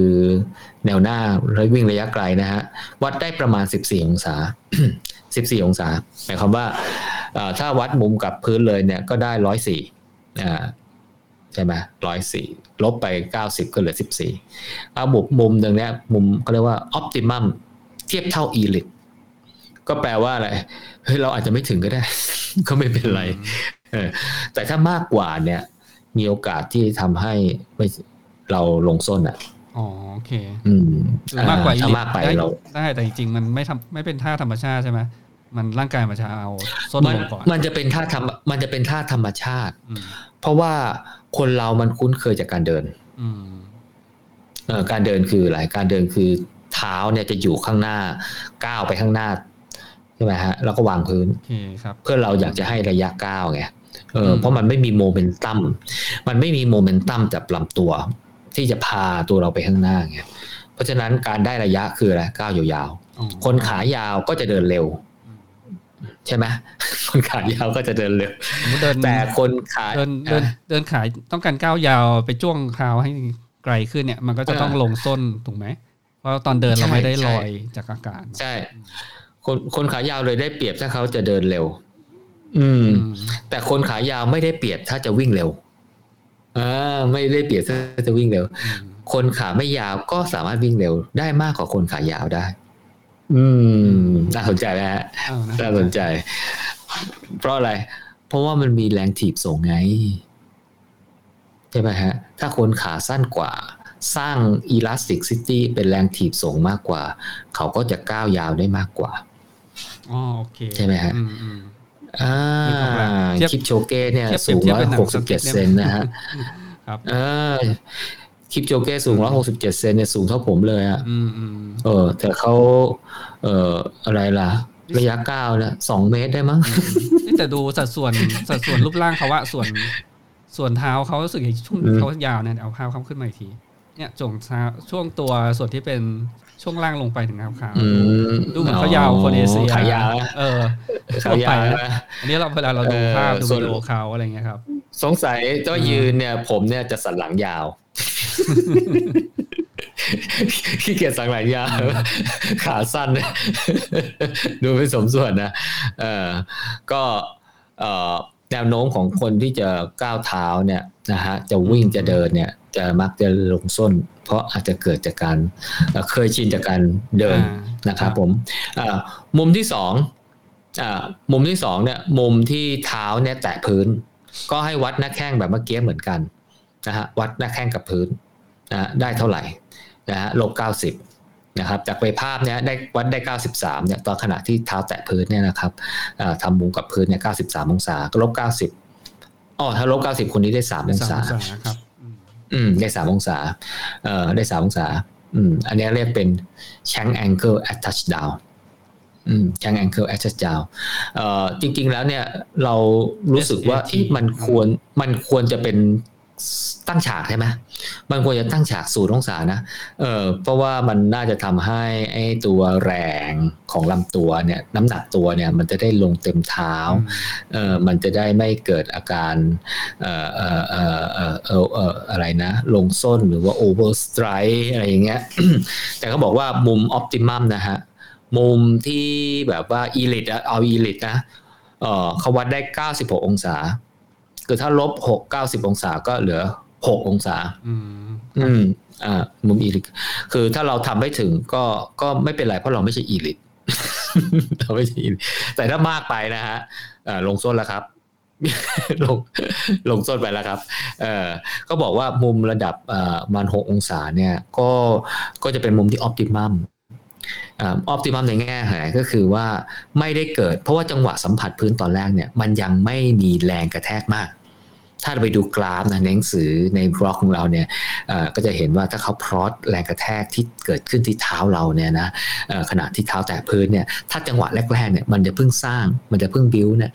มันจะไม่มากมันจะไม่มาก เพราะฉะนั้นเนี่ยไอแรงกระแทกย้อนกลับเนี่ยมันยังไม่มาก นะแต่แต่การลงประมาณสักไม่เกิน6องศาเนี่ย มันจะดีกว่าลงศูนย์องศาเนี่ย คือมันได้ระยะก้าวที่ไกลขึ้น มันจะได้ระยะก้าวเออได้ระยะก้าวที่ไกลขึ้นนิดนึง โดยที่ไม่ได้ไม่ได้แลกมาด้วยไอ้แรงกระแทกที่เพิ่มขึ้น ไม่ได้แลกแรงขึ้นแล้วก็ไม่ได้แลกด้วยการที่ความสามารถในการเปลี่ยนเอ่อ elasticity เอ้ย kinet พลังงานจนไปเป็นพลังงานยืดหยุ่นอะ kinetic energy ไปเป็น elastic energy อืมแล้วอันนี้ก็พรูฟมาจากอะไรล่ะเอ่อ elite elite จริงๆ เขาก็ไม่ได้มีตัวเลขวิทยาศาสตร์ ว่าไปวัดมานู่นนี่นั่นนะหนังสือเล่มนี้ไม่ได้ทำอะไรสักขนาดนั้น แต่ก็มีตัวกราฟเมื่อกี้นี้มาด้วยแค่นั้นเองหมายความว่าคือเขาไม่ได้ไอ้นั้นชัดเจนนะแต่เขาเน้นไปที่ว่าอีลิทอีลิทวิ่งแบบเนี้ยอืมครับอืมแล้วเราเราก็แชมป์โลกอะ เป็นแนวหน้าของโลก อืม อันนี้ก็เรียกว่าเป็นแชง angle adjust down เพราะฉะนั้นเนี่ยเออเราได้มุมละมาวัดแล้วอ่ามีสองมุมนะที่พี่โจแนะนำเพราะเพราะมุมนี้จะมีในหนังสือเขาจะอธิบายเรื่องการปรับปรุงเรื่องทาวิ่งใช่ไหมแล้วก็ใช้วิธีการวัดมุมเนี้ยสำหรับดูความคืบหน้านะครับ ใช่จริงๆ หลักๆในวัดแค่สองมุมนี่เองวัดวัดแค่สองมุมนี่เองนะอ่าเพราะว่าตัวเลขถัดไปเนี่ยเขาเอามุมแรกกับมุมที่สองเนี่ย maximum shank angle กับ shank angle attach down เนี่ยเอามาลบกันครับงั้นเอามาลบกันเขาถ้าเกิดใช้ใช้ชื่อเรียกก็มุมแรกเรียกว่า MSA ใช่ไหม maximum shank angle มุมที่สองเรียกว่า maximum shank angle shank angle attach down คือ SAT นะครับ เอาเอาสองข้างมาลบกันแล้วเราเอาไว้ทำอะไรโจค่า ค่าตัวนี้ความต่างของตัวเนี้ยครับ มันแปลว่าระยะ มันมันมันเท่ากับระยะชักกลับ เมื่อกี้ไปข้างหน้าสูงสุดใช่ไหมพอวางปุ๊บพอวางพื้นเนี่ยมันคือระยะชักกลับนะหรือเราเรียกเป็น reversal of swing นะฮะคือระยะระยะสวิงย้อนกลับอะหรือถ้าเราพูดภาษาอีกภาษาหนึ่งก็เรียกว่า sweep สวีปรู้จักสวีปกัน มุมกวาดเออเออบางคนก็บอกว่าเอ้ยสวีปมุมกวาดแล้วก็ก็ยังงงๆอยู่นะเออ มันเหมือนกับ เออเคยหมูเรียนรอดอไหมเรียนเรียนเอ่อตอนเวลาเราก็ไปซ้อมสวนสนามอะมันมีการตบเท้า ใช่ไหมตบเท้าตึ๊บตึ๊บอะไรเงี้ยต้องตบให้มันดัง ๆ จังหวะพร้อม ๆ กันใช่ไหมเอ๊ะเขาตบเท้าปะตบนะ เออเวลาแบบว่าโอ้โหแล้วมือมันต้องแบบกวดแบบสะบัดจึ๊บจึ๊บจึ๊บอะไรเงี้ยแต่เท้าเนี่ยตบใส่คอมแบทใช่ไหมแล้วก็เสียงดังตึบตึบตึบพร้อมเพียงกันแบบหมาเพราะเพรียงเพราะพริงเลยใช่ไหมเออเออไอเสียงที่ดังเนี่ยแหละ มันเกิดจากการสวิปการสวิปเนี่ยมันไม่ใช่มันกวาดครืดนะฮะหมายความว่าเออมันเป็นระยะจากไกลสุดมาวางพื้นเนี่ย แล้วไอการชักกลับเนี่ยแหละ ที่มันทำให้เกิดแรง เออถ้าเป็นทหารเนี่ยนะฮะไปซ้อมสวนสนามเนี่ยมันตบตุบตุบตุบแรงนั้นเปลี่ยนไปเป็นเสียงใช่ไหมยิ่งเราไปชักกลับเราบันตึ๊บแรงมากๆไอ้นั้นเสียงดังมากๆ แต่ว่าเราชักกลับแรงมากใช่ไหมถ้าเราค่อยๆชักเนี่ยตบเท้าเนี่ยมันก็คล่อยใช่ไหมครูฝึกมันคงจะเอาอะไรมาเคกบาลเราอะไรเงี้ยไหมดูตึกไม่ค่อยเข้มแข็ง แต่ถ้าเราแบบว่าโหว่ากวาดแบบ แบบเหมือนกับเอาเท้าไปข้างหน้าเยอะๆแล้วก็ดึงกลับมาให้มันใกล้ลำตัวมากๆ เนี่ย มันเหมือนกับมีระยะที่เราเพิ่มความเร็วที่เท้าไอ้ความเร็วที่เท้า อันนี้แหละเราเรียกเป็นพลังงานจนเออแต่ทหารเนี่ยมันตบเพื่อให้มันเสียงดังไงพลังงานจนก็เกิดเปลี่ยนไปเป็นพลังงานเสียง อืม แต่นักวิ่งเนี่ยเราไม่ต้องการเสียง เราไม่ต้องการวิ่งตุบตุบตุบตุบตุบไม่รู้ไปทำอะไรฮะเออแต่เราอยากได้ความเร็ว ใช่ไหมฮะเราเอาไอ้พลังงานจนไอ้ความเร็วของเท้าเนี่ยที่มันย้อนกลับมาเนี่ยพอมันวางปุ๊บเนี่ยไอ้พลังงานจนนั้นเนี่ยที่บอกว่ามันจะเปลี่ยนเป็นไอ้ตัว elastic energy ไงไอ้การที่มันเปลี่ยน elastic energy ได้อย่างมีประสิทธิภาพเนี่ยมันขึ้นอยู่หนึ่งคือการวางเท้านะฮะการวางเท้าก็คือการวางด้วยกลางเท้าอันแรกครับอ่ากลางแล้วแล้วต้องวางเท้าแบบเป็นคนเท้าปกติด้วยนะ เออไม่ได้วางเท้าเป็นคนเท้าแบะเออเพราะอะไรเพราะว่าเท้าปกติอย่างที่บอกไง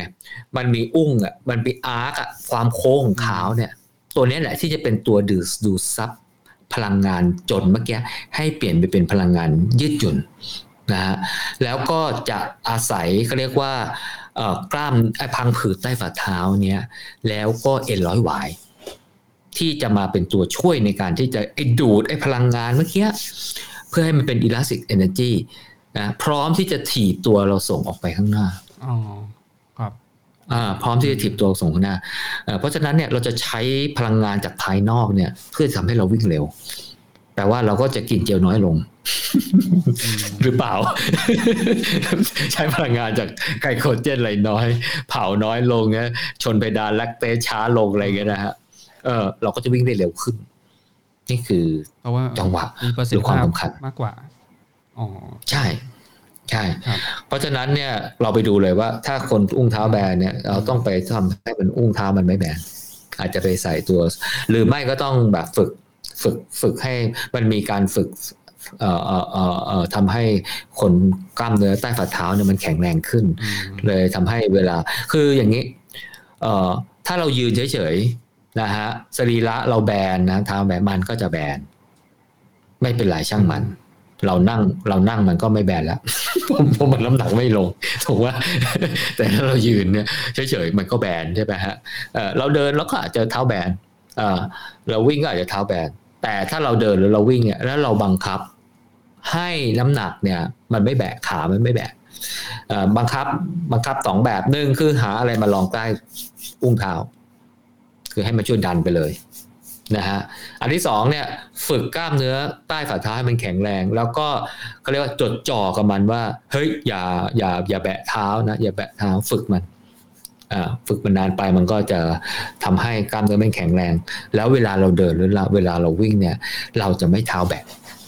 ถึงแม้ว่าเรายืนเฉยๆเราจะเท้าแบกก็ตาม อืม นี่คือ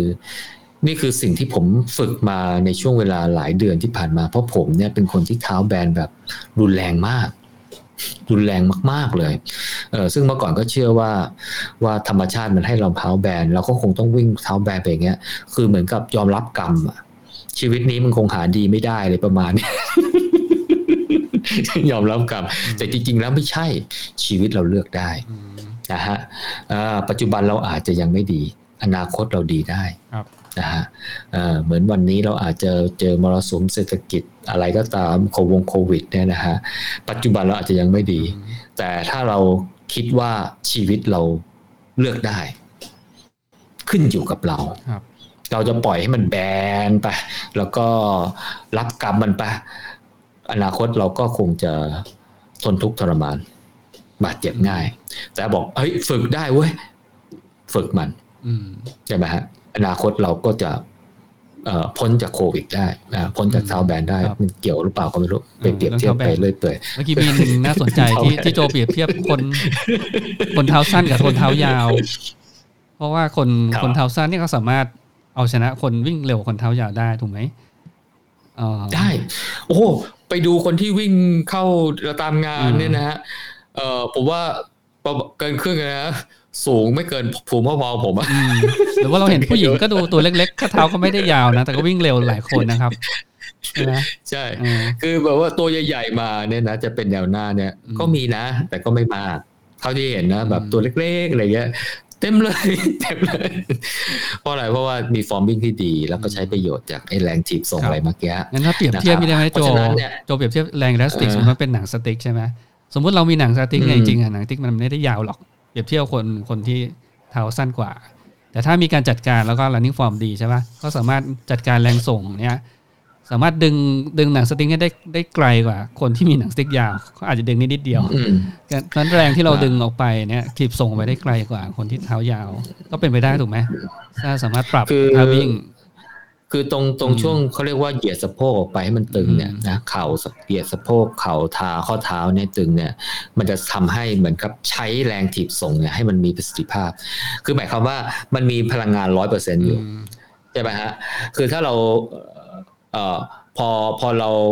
ในจังหวะถีบส่งอะ propulsive phase อะเพราะ propulsion phase เนี่ยพอถีบส่งไปปุ๊บเนี่ยใช่ไหมถือว่ามันก็จะเริ่มใช้ถือว่าร้อยเปอร์เซ็นต์นะ เริ่มใช้ห้าสิบเปอร์เซ็นต์หกสิบเปอร์เซ็นต์ อ่าเจ็ดสิบเปอร์เซ็นต์ปุ๊บเราโทรออฟเลยหมายว่าสะโพกมันก็ยังไม่ตึงมาก เข่าก็ยังงอข้อเท้าก็ยังแบบไม่ช่วยให้มันไปข้างตึงมากๆเนี่ยจริงๆหลักๆ มาจากสะโพกแหละเออแล้วปรากฏว่ายกเท้าขึ้นพื้นเลย มันเพิ่งใช้ไปเจ็ดสิบเปอร์เซ็นต์ไงหลักการมันอยู่ประมาณเนี้ย อืม แต่ถ้าเราเหยียดไปเติงเติงใช้เจ็ดสิบเปอร์เซ็นตึงอีกแปดสิบตึงอีกเก้าสิบตึงอีกร้อยเปอร์เซ็นต์พอดียกเท้าค้นพื้นค้นพื้น อืม หมายความว่ากวาดพลังงานที่สะสมไปเมื่อกี้เนี่ย ใช้มันจนเกลี้ยงไงอืม คือบางคนยิ่งยิ่งแบบว่า ไม่ทันไรเลยแบบว่ายกเท้าบนพื้นแล้วเนี่ย คือสะโพกมันยังไม่ตึงมากๆ มันยังไม่เหยียดไปไกลมากๆเนี่ยหมายความว่าเฮ้ยพลังงานอุตสาหสะสมมาสักร้อยเปอร์เซ็นต์เนี่ยมันใช้ได้สักห้าสิบเปอร์เซ็นต์เนี่ยอ้าวยกพื้นแล้วเหรออ้าวพลังงานเมื่อกี้เพิ่งสะสมไปเมื่อกี้นี่เอง แล้วในจังหวะถัดไปอย่างที่บอกเนี่ยพอสะโพกมันไม่ตึงมากเนี่ย เวลามัน return เวลามันดึงกลับไปเนี่ยมันก็เหมือนหนังสติ๊กที่ปล่อยไปอะ มันก็มันก็ไม่ไม่มีแรงดันยิง กระสุนลงไปมากไงแต่ถ้าแบบเหยียบมากๆปุ๊บเนี่ยโอ้โหมันดึงปุ๊บมันปึ่งผึ่งเลยฮะมันก็ดึงเข่าไปข้างหน้าโดยที่เราไม่ต้องดึงมาก ไอ้ตรงนี้แหละมันเลยทำให้มันก็มีก็เรียกว่าอะไรล่ะเดี๋ยวผมข้ามช็อตไปก่อนก็ได้คือว่าเออมันก็มีเทคนิคว่าจังหวะถีบส่งเนี่ยการถีบส่งไปข้างหน้าเนี่ยเมื่อกี้เราบอกว่ามันมาจาก elastic energy ที่เป็นพลังงานภายนอก แต่มันมีแรงแยงหนึ่งคือที่ถีบส่งด้วย คือแรงอะไรฮะ แรงจากกล้ามเนื้อเรา แรงจากกล้ามเนื้อเราครับถูกไหมเออเพราะว่าเราถีบอะเหมือนเราถีบอะเหมือนเหมือนเรานั่งนั่งอยู่เออหรือเราเดินเนี่ยถ้าเราถีบส่งเนี้ย ก็แปลว่าเราใช้กับแรงจากกล้ามเนื้อเราเนี่ยในสัดส่วนที่มากร้อยเปอร์เซ็นต์สมมติเจ็ดสิบแปดสิบเก้าสิบร้อยเปอร์เซ็นต์นะอืมเออก็ถามว่า ถ้าเราสามารถใช้แรงจากกล้ามเนื้อจะถีบส่งไปไกลๆถามว่าเราวิ่งเร็วเร็วได้ไหมวิ่งเร็วได้อ้าวก็มีแรงถีบส่งนี่ whatever แรงมันจะมาจากไหนก็ช่างแม่งมันอะอ่าใช่ไหมมันจะมาจาก elastic energy หรือมันจะมาจากกล้ามเนื้อเนี่ยเอ่อก็ก็ถีบไปเอ่อถ้าเราวิ่งสักห้าโลเนี่ยเราก็อาจจะมีแรงจากกล้ามเนื้อถีบได้จากจุดสตาร์ทไปถึงเส้นชัย เราวิ่งถึงสิบโลก็อาจจะพอมี แต่ถ้าเราวิ่งสี่สิบสองโลอะ เราเราเราอาจจะเราอาจจะถีบได้แค่สัก half อีกอีก half เนี่ยไม่ไหวแล้ว ถีบไม่ไหวแล้ว มันเมื่อย หรือว่ามันหมดแรงใช่ไหมฮะกล้ามเนื้อของเราเนี่ยนะ มันมีคุณสมบัติเอ่อถ้าเราใช้กล้ามเนื้อที่มันแบบมี lactate lactate อะไรอะก็คือว่าไปเผาเป็นพลังงานใช้จากไกลโคเจน แล้วมีแลคเตสสะสมเยอะๆเนี่ยมันจะเกิดความล้าไง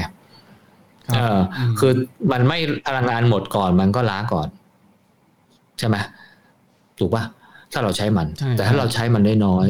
ถ้าเราใช้มันไม่มากใช่ไหมพลังงานก็หมดช้าลง ความล้าก็จะมาช้ากว่า อันนี้แหละที่ทำให้ความเร็วเนี่ยมันคงเส้นคงวาหรือเปล่า โอ้คือถ้าเราถีบตั้งแต่ก้าวแรกไปถึง เออมันอาจจะไม่ถึงก้าวสุดท้ายอันนี้ในในบอกในบอกครับผมมันมีการอธิบายว่านักวิ่งนักวิ่งอีลิทเนี่ยเขาใช้เขาใช้หลักการของ kinetic energy ที่เกิดจากอิลาสติกเนี่ยทำให้มีประสิทธิภาพมากขึ้นถูกปะที่โจอธิบายว่าเอาเอากฎของไอแซคนิวตันมาอธิบายเรื่องเรื่อง kinetic energy ครับ คือคือคือไอ้ตัวแรงกระแทกตัวเมื่อกี้เนี่ยมันมันมันก่อนที่มันเป็นไอ้ตัว elastic energy เนี่ยก็คือมันก็เขาเรียกว่าอะไรมันสอดคล้องกับเอ่อเอ่อกฎข้อที่ 3 ของนิวตัน third law of Newton น่ะคือแรงกระทบเท่ากับแรงย้อนกลับอะแรงสะท้อนอะแรงกระทบเข้ากับแรงสะท้อนอ๋อครับที่เราเคยเรียนกันนะใช่ไหม action เท่ากับ reaction อ่าอืม ใช่เพราะฉะนั้นเนี่ยถ้าเราดึงเท้ามาตบตุ๊บตุ๊บตุ๊บดัง ๆ ได้เนี่ยนะฮะแต่ว่าเราเราไม่เอาทหารนะเราไม่เอาเป็นเสียงอะเราเปลี่ยนให้เป็น elastic energy ถ้ามันแรงมาแรงปุ๊บมันก็สะสมแรงเยอะได้ไงอืมนี่คือความสำคัญ เพราะฉะนั้นเนี่ยหัวใจของของความสำคัญเนี่ย อันที่สองก็คือการสวีปนี่แหละครับ กวาดใช่ไหมการกวาดสวีปอ่าครับการกวาดนี่แหละครับครับ การกวาดนี่แหละฮะเพราะฉะนั้นเนี่ย หนังเอ่อหนังสือเล่มเนี้ยเน้นอยู่สองอย่างหนึ่งคือลงกลางเท้าสองการสวีปเอ่อก็เลยให้เอา maximum tank angle ลบด้วย tank angle attach down อะถ้าได้ประเมื่อกี้บอกว่า maximum tank angle ของ e หรือ14 องศาโดยประมาณนะครับเอ่อแล้วก็ tank angle attach down เนี่ย SAT เนี่ยประมาณสัก 6 องศา 14ลบ6ได้ 8 โอ้โห บอกว่าตัวเลข8นี่โอเคเลย เพราะว่าเหมือนว่ามันมีมุมกว่าใน 8 องศาอืมไอ้ 8 องศาเนี่ยมันจะสร้างความเร็วของเท้าเนี่ย เวลาสัมผัสพื้นเนี่ยนะฮะแล้วเราก็เปลี่ยนเป็น en- elastic energy ได้เยอะขึ้น อืม ผมไปวัดของผมนะ มันไม่ได้มั้งมันได้แค่หนึ่งมั้งหรืออะไรเนี่ยน้อยเลยมันน้อยมากครับเลยนะอะเดี๋ยวเดี๋ยวเออโจอธิบายเสร็จเดี๋ยวลองลองมาทำให้ดูกันนะวัดยังไง เออเออเออเอาเอาได้ได้ได้ตรงตรงโอเคมุมกวาดสออะงโจอย่างที่เขาอธิบายว่าไอการกวาดนี่ให้นึกอืมภาพว่ามันเป็นอะไรนะเหมือนไตใช่ป่ะหรือเม็ดถั่วใช่ไหมอ่า มันมันเป็นยังไงเป็นโจทย์บีนเนี่ยครับบีนบีนเชฟคือคืออันนี้เขาเขาแค่เอาภาพของการอืมเคลื่อนไหวของเท้าเราเนี่ยเอ่อเอามาดูว่าในเท้าหนึ่งข้างเนี่ยหนึ่งเกตไซเคิลเนี่ยแล้วเอามาลากต่อกันเนี่ย เวลาที่ที่เท้ามันเคลื่อนที่ไปเนี่ย มันจะทำเป็นรูปเหมือนเป็นกลวยไตอ๋อมันไตอะโอเคเป็นอ่ามันเป็นไตมันเป็นนะถั่วเป็นอะไรพวกเนี้ยอ่าแล้วก็บอกว่าให้ถั่วนี่มันนอนเอ่อ ยาวๆนะไม่ใช่ถั่วแบบตั้งแบบเชิดขึ้นไปข้างบนโอเคเอ่อชัดเชิดไปข้างบนเนี่ยมันมันเขาเรียกว่าเป็นจะเป็นเพลวิสครับคือเชิงกรานเนี่ยมันจะคว่ำไปข้างหน้าเขาบอกอย่างนี้เนี่ยมันจะแรงกระเด้งไปข้างบนเนี่ยจะเยอะอ่า แต่ถ้ามันเป็นถั่วแบบนอนๆแบบ ถ้าใครดูดู Facebook ไลฟ์ก็จะเห็นเป็นภาพเนี่ยนอนๆอย่างเงี้ย มันก็จะได้ระยะทางไปข้างหน้าเยอะอ๋อโอเคเอออืมระยะทางไปข้างหน้าเยอะเพราะฉะนั้นเนี่ยเออเออเออเออต้องดูว่าก็คือถ้าเราไปวัดเมตริกอะไรมีพวกพอร์ตเพิดอะไรเนี่ยเราก็จะดูว่าระยะลอยตัวแบบไปแถวเดลดิ่งเนี่ยเอ่อ vertical oscillation อะไรพวกเนี้ยมันจะเยอะมึงแค่ไหนเนี่ยเออถ้าเยอะมากมันก็ประสิทธิภาพก็ต่ำอะ แต่ว่าถ้าเราทำน้อยกว่านี้เราจะวิ่งเร็วขึ้นโดยที่เหนื่อยน้อยลงแค่นั้นเองมอันนี้เป็นเรื่องของประสิทธิภาพโอเคเป็นเรื่องของประสิทธิภาพแปลว่าอะไร ก็แปลว่า จากดีแล้วก็ดีขึ้นไปอีก แต่ตอนเนี้ยเราก็พูดว่าทำไงให้ดีก่อนทำไงให้ดีก่อน จากไม่ดีนะจากไม่ดี เออจากไม่ดีทำไงให้มันดี ให้มันให้มันดีก่อนเนี่ยก็คือว่าครับถึงวางเท้าด้วยกลางเท้าครับนะฮะอ๋อแล้วก็โคเรื่องแสดว่าของการสวีปอืมแล้วการสวิตช์นี่คือแสดงว่า เพราะฉะนั้น maximum ครับมุมกระดูกช่วงกลางเนี่ยมันจะตะควรจะไม่ได้เอียงอย่างในภาพที่เปรียบเทียบนี่ใช่ไหมคนนี้ใช่ไหมสองคนซ้ายขวานะรับคือจะจะจะเอียงอะไรก็ได้ เพียงแต่ว่าเอ่อการที่ที่มันเป็นแบบข้างบนเนี่ย มันจะทำให้มุมสวิปดีกว่าอ๋อโอเคอืมอืมแต่ก็เมื่อกี้บอกว่าเอ่อเอ่อสิบสี่ลบหกได้แปดเนี่ย เป็นอีลิทไงพอเป็นเป็นอีลิทก็แปลว่าเราทำได้น้อยกว่าก็ไม่เป็นไรเพราะเราไม่ใช่อีลิท ถ้าเราทำได้แบบเขาเราก็จะเป็นอีลิทเลยก็เออแต่ว่าเอ้ยมันต้องมีองค์ประกอบอื่นนะ ไม่ไม่ใช่ว่ามันจะมีองค์ประกอบแค่นี้อ่าเอาเมื่อกี้ตัวที่สามแล้วนะอ่าวัดได้สองตัวตัวที่สามคำนวณนะฮะอะมีตัวที่สี่อีก ตัวที่สี่เนี่ยคำนวณอีก ก็คือเอาไอ้ตัวไอ้ reversal of swing เนี่ยหารด้วย maximum tank angle อ๋อเมื่อกี้โอเคดีอ่าโวซัลสวิงก็เป็นอ่านไหมผลผลต่างของสองมุมแรกที่เราคุยกันนะ MSA กับ SAT ใช่เนาะครับ อืม ใช่ใช่เขาบอกว่าถ้าเกินห้าสิบศูนย์จุดห้านะ ถ้าเกินศูนย์จุดห้าเยี่ยมอ่าอะอันนี้ยอดเปลี่ยนเป็นเยี่ยมเลยอันนี้มองว่าเป็นอะไรสัดส่วนหรือว่าเรโชใช่ไหมเอาเอาส่วนต่างสองอ่ามุมสัดส่วนนะครับ หารด้วยอะไรนะโจ หารด้วยมุมหารด้วย maximum tank อ่า angle มุม maximum MSA นะครับครับอ่ามุมที่เท้าอยู่ข้างหน้าสุดอะครับไม่ใช่มุมที่เท้าที่แตะพื้นนะเขาบอกว่าถ้าได้เกินห้าสิบเนี่ยแปลว่าเยี่ยมได้ได้เกินจุดห้าศูนย์จุดห้าแปลว่าเยี่ยมโอเคแปลว่าอะไร แปลว่าเรากวาดเท้าได้เยอะ คือเราไม่ได้เอาเท้าไปข้างหน้ามาก แต่เรากวาดได้เยอะอืมคือเราใช้ประโยชน์จากการเคลื่อนไหวเนี่ยเพื่อเปลี่ยนพลังงานได้เยอะ ยอดเยี่ยม แต่ถ้าเป็นพวกนักวิ่งระยะสั้นเนี่ยเขาเยอะกว่านั้นอะเจ็ดสิบกว่าเปอร์เซ็นต์เจ็ดสิบห้าเปอร์เซ็นต์แต่เขาบอกคลิปคลิปโชเก้จุดจุดเจ็ดอะจุดเจ็ดก็คืออ่าถ้าเป็นถ้าเป็นแนวหน้าจุดเจ็ดนักวิ่งเคนยาก็เกินมากกว่า0.5แน่นอน อ่า อาจจะไปถึงใช่คิดไปแค่0.7นะครับ อืม แต่เขาก็วัดพวกนักวิ่งแนวหน้าคนอื่น ๆ เนี่ยเขาก็ก็วิ่งอยู่ระหว่างประมาณ 0.5 อะไรเงี้ย บางคนก็ไม่เกินแต่ส่วนใหญ่ก็ประมาณ 0.5 ขึ้นไปอย่างเงี้ยอืมอืม คือตัวเลขที่มันต่างไปจากเนี้ย แล้วเขาวิ่งเร็วเนี่ย ก็แปลว่าอะไร แปลว่าเขาใช้กล้ามเนื้อความแข็งแรงของเขามากกว่า มากกว่าอ่าอ่าอะไรไปโอแมคานิกแค่นั้นเอง แต่เขาก็ยังวิ่งเร็วได้ เพราะว่าเขาอาจจะแข็งแรงกว่าอะไรอย่างเงี้ย อืมในขณะที่ว่าถ้าเขาปรับไอ้ตัวนี้เนี่ยเขาก็จะวิ่งเร็วกว่านี้อีก อืม ตามหนังสือเล่มนี้นะอืมซึ่งผมก็มีแนวโน้มเชื่อ อืม แค่นั้นเองครับแค่นั้นเองอ่าเอออะได้ตัวที่สี่แล้วใช่ไหมเอา reversal of swing หรืออืมหรือหรือไอ้มุม sweep เนี่ยนะฮะหารด้วย maximum check angle ถ้าได้เกินจุดห้าเยี่ยมอ่านะฮะสี่หมายความว่าได้เป็นสัดส่วนสามารถที่จะ ratio วางเท้าได้ครับดีใช่ตัวเลขเราพูดถึงสี่อ่าสี่ค่าล่าสุแล้ดวเนาะโจ สองอ่าค่าที่อ่าวัดตัวก็ที่คือห้าก็คือสองค่าแรกค่าที่สามค่าที่สี่เป็นการใช่เอาคำนวณสองค่าแรกมาคำนวณโอเคใช่ครับจริงๆแล้วเนี่ยคำนวณแค่เอ้ยจริงๆแค่นี้ก็พอละแต่เขาแถมอืมแถมเรื่อง foot strike angle เอ้ย foot strike pattern น่ะก็คือ foot angle at touchdown ก็คือว่าจังหวะที่เท้าแตะพื้นเมื่อกี้จังหวะเดียวกับที่เราวัดมุมอืมเอ่อเอ่อ SAT อะ check angle touchdown แทนที่จะวัดหน้าแข้งกับพื้นเนี่ยเขาให้วัดฝ่าเท้ากับพื้นแทน ให้ดูว่ามันแหงนหรือเปล่าอ้าวนี่คือไว้วัดเออมันลงส้นหรือเปล่าเลยใช่ไหมเนี่ย แค่นั้นเองเออเพราะว่า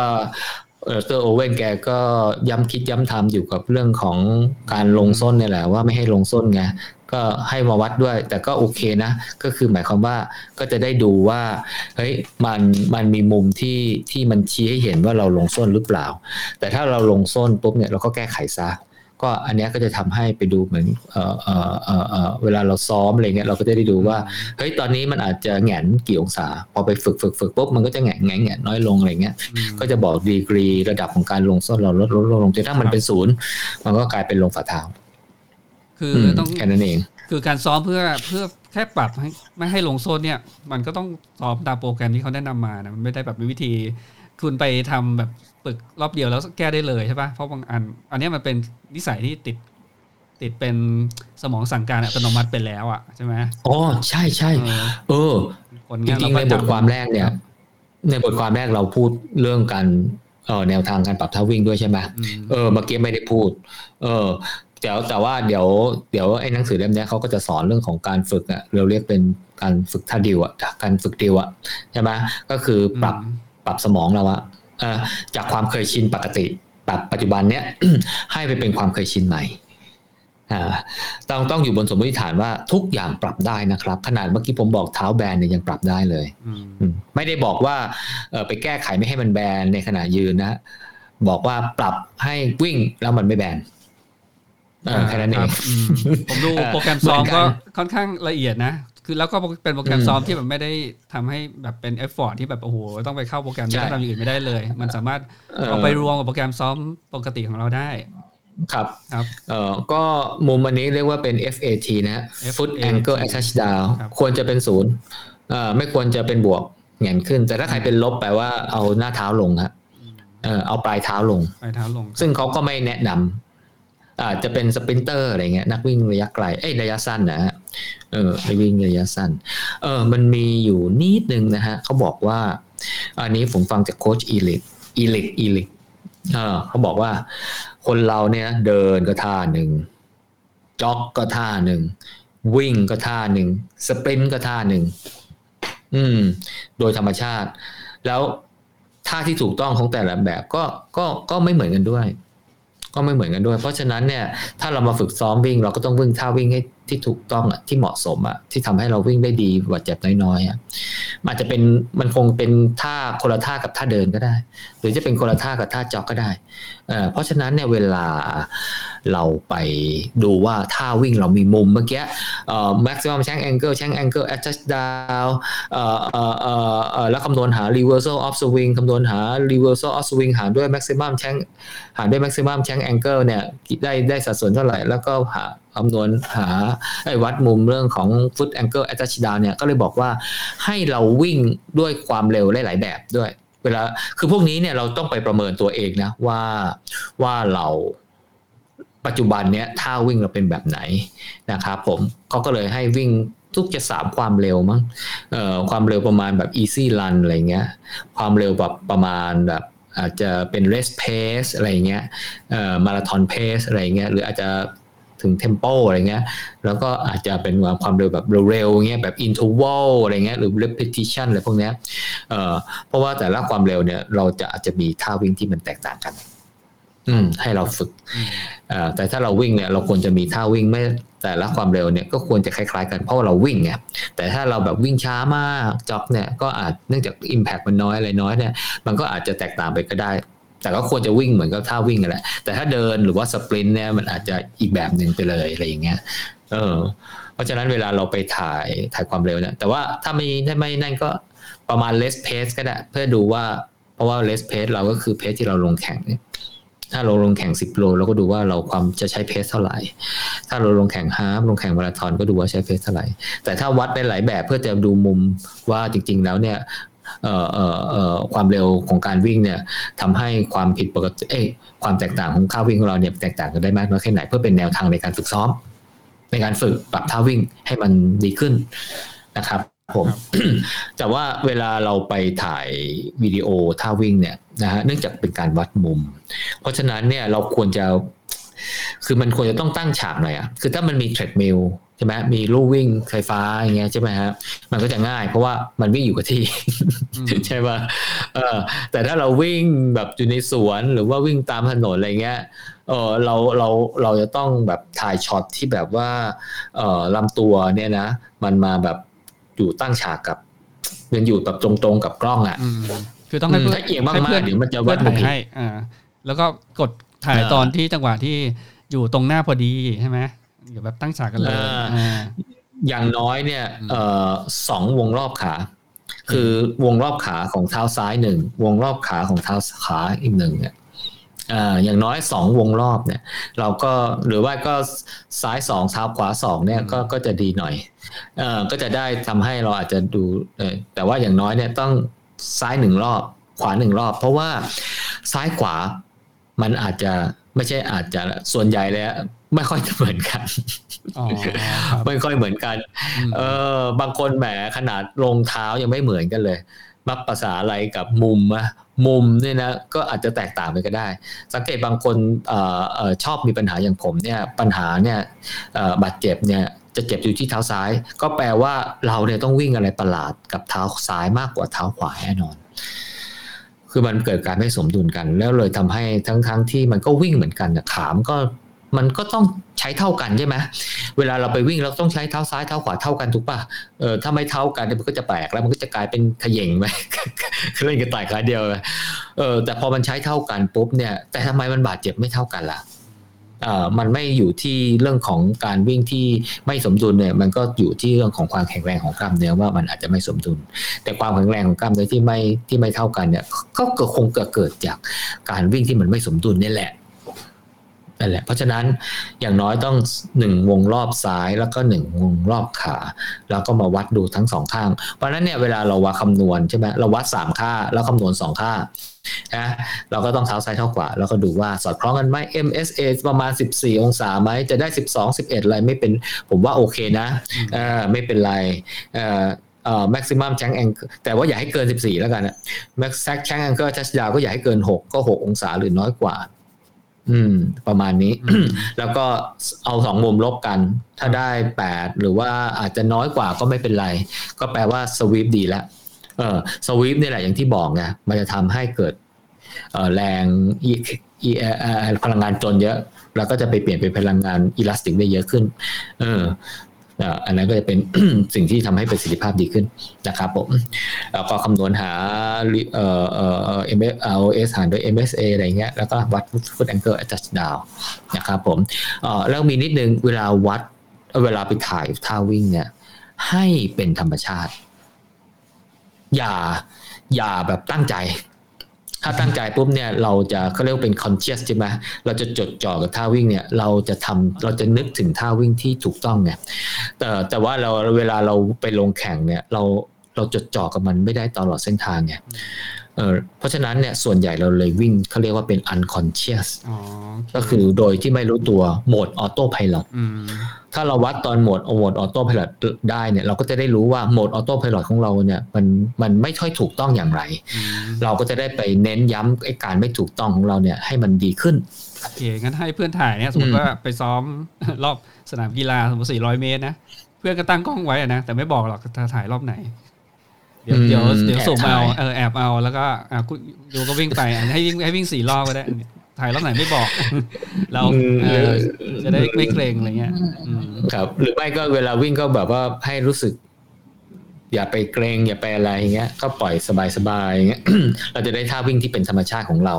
เพราะเราจะไปปรับไอ้ท่าวิ่งที่เป็นธรรมชาตินั่นแหละเอ่อคือเราไม่ต้องการท่าวิ่งที่ถูกต้องขณะที่เรา จดจ่อกับมัน หรือว่าเป็น conscious เพราะว่าเราแบ่งสติเป็นสี่สี่สี่อะไรนะสี่ stage ใช่ไหมคือตอนแรกเนี่ยสถานะปัจจุบันของเราเราเรียกว่าเป็น unconscious incompetent อะก็คือว่าเรามีโหมดออโต้พาย t คือไปวิ่งแบบว่าไม่รู้ตัวสมองมันสั่งการโดยอัตโนมัติอะใช่ไหมแต่ว่าเป็นท่าวิ่งที่ผิด เป็นท่าวิ่งที่ผิด อันนี้หมายรวมถึงว่าไม่รู้ตัวว่าผิดด้วยนะเออคือ ก็คือก็ก็ยังยินดีกับท่าวิ่งอันเนี้ย ก็เห็นเป็นไรเลยเออบาดเจ็บก็ก็ก็พักไปสิอะไรวิ่งได้แค่นี้เองก็โอเคนี่ก็ก็ก็ไม่เป็นไรเดี๋ยวฝึกอินเทอร์วัลมันคงวิ่งเร็วแหละอ่าอันนี้ก็เรียกว่าเป็น unconscious incompetent แต่ถ้าเฮ้ยมาเริ่มรู้ละเฮ้ยเราผิดตรงไหนไปถ่ายวิดีโอมาวัดมุมนู่นนี่นั่นอ่ารู้แล้วจะต้องปรับแบบนี้ อ่า รู้แล้วต้องฝึกยังไง อ่า อันนี้เขาเรียกว่าเป็นเริ่ม conscious แต่ว่ายัง incompetent อยู่นะ คือหมายความว่ารู้แล้วว่าจะปรับยังไง แต่ก็ยังปรับไม่ค่อยได้อะยังเก้ๆกลางๆ ซึ่งเป็นอาการปกติของคนทำอะไรที่มันไม่เหมือนเดิมครั้งแรกๆ เพราะฉะนั้นเนี่ยไม่ต้องกลัวอืมผมเนี่ยเหมือนกับเวลาไปฝึกดริลเนี่ย เออมันจะเก้ๆกังๆอะ อืม มันอะไรที่เราไม่ค่อยคุ้นเคยอะหรือไม่อะไรที่เราไม่ค่อยแข็งแรงอย่างอย่างผมเนี่ยมีประเด็นเรื่อง เอ่อเออเวลาวางเท้าเนี่ยบางทีมัน กล้ามเนื้อไม่ค่อยสมดุลไงเราก็ไม่ค่อยแข็งแรงทรงตัวยากเขย่งยืนขาเดียวเนี่ยได้แป๊บเดียวเดี๋ยวมันก็ล้มละเอออันนี้แหละเขาแต่พอเราไปฝึกอะไรพวกเนี้ยเออเราไปฝึกอะไรมันก็จะเซเซนู่นนี่นั่นอะไรเงี้ยเพราะว่ามันไม่คุ้นเคยเออมันยัง incompetent อยู่แต่เรารู้แล้วว่ามันต้องฝึกประมาณนี้เพราะเราจะแก้ไขไอ้ตัวท่าวิ่งของเราประมาณนี้stage เนี้ยเราเรียกว่าเป็น un อะ conscious แต่ว่ายัง incompetent อยู่ ยังไม่ดีอยู่อืมอ่าเราเราฝึกไปสักพักหนึ่งเนี่ยนะสักสองสัปดาห์สามสัปดาห์เนี่ยเราจะเริ่มทำได้อ่าเราจะเริ่มทำได้ เหมือนเรากินข้าวมือขวาอย่างเงี้ยใช่ไหมถ้าเราบอกว่าจะฝึกกินข้าวซ้ายจะกินข้าวด้วยมือซ้ายได้ไหมได้แต่ว่ามันก็จะเก๊กๆกังๆในตอนแรก ๆ แต่ถ้าฝึกไปสักเดือนหนึ่งเนี่ย ผมว่าสบายเลยนะกินมือมือซ้ายได้เหมือนกันอืมนะฮะ เพราะความไม่คุ้นเคยมันก็จะเริ่มคุ้นเคยจากการฝึก อันเนี้ยแต่ว่าเราต้องจดจ่อนะหมายความว่าพอเราไปฝึกมาปุ๊บเนี่ยเราก็เริ่มทำท่าที่ถูกต้องได้แล้วอันเนี้ยเราเรียกว่าเป็น conscious competent เอ่อจะแต่ competent ก็คือว่ามีความสามารถที่จะวิ่งท่าที่ถูกต้องได้ แต่ว่าต้องตั้งใจนะ คือถ้าไม่ตั้งใจเนี่ย มันไม่ได้มันก็จะผิดไม่ได้มันก็เป็นพอเข้าโหมดออโต้เออมันเดิพมอเข้าโหมดออโต้ไพลอตปุ๊บเนี่ยมันก็จะ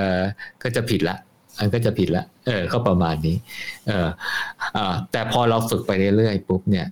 คราวนี้เนี่ยเรามีความเชี่ยวชาญ มีความคล่องแคล่วมากขึ้นนะครับผมเราก็จะวิ่งด้วยท่าวิ่งที่ถูกต้อง แม้กระทั่งเราเนี่ยนะเอ่อไม่ได้ไปจดจ่อกับมัน อันเนี้ยเราเข้าสู่ระยะที่เขาเรียกว่า unconscious แต่ compet in com เอ้ย competent เอ่อ unconscious แต่ competent อืมเอ่อ ก็คือเป็นว่าสิ่งที่เราต้องการวิ่งแบบถูกไหมใช่อ่าวิ่งแบบออโต้ไพลอตเพราะฉะนั้นเนี่ยเราจะวิ่งตลอดเส้นทาง 42 โลได้ด้วยท่าวิ่งที่ถูกต้อง ครับนี่คือสิ่งที่ถูกต้อง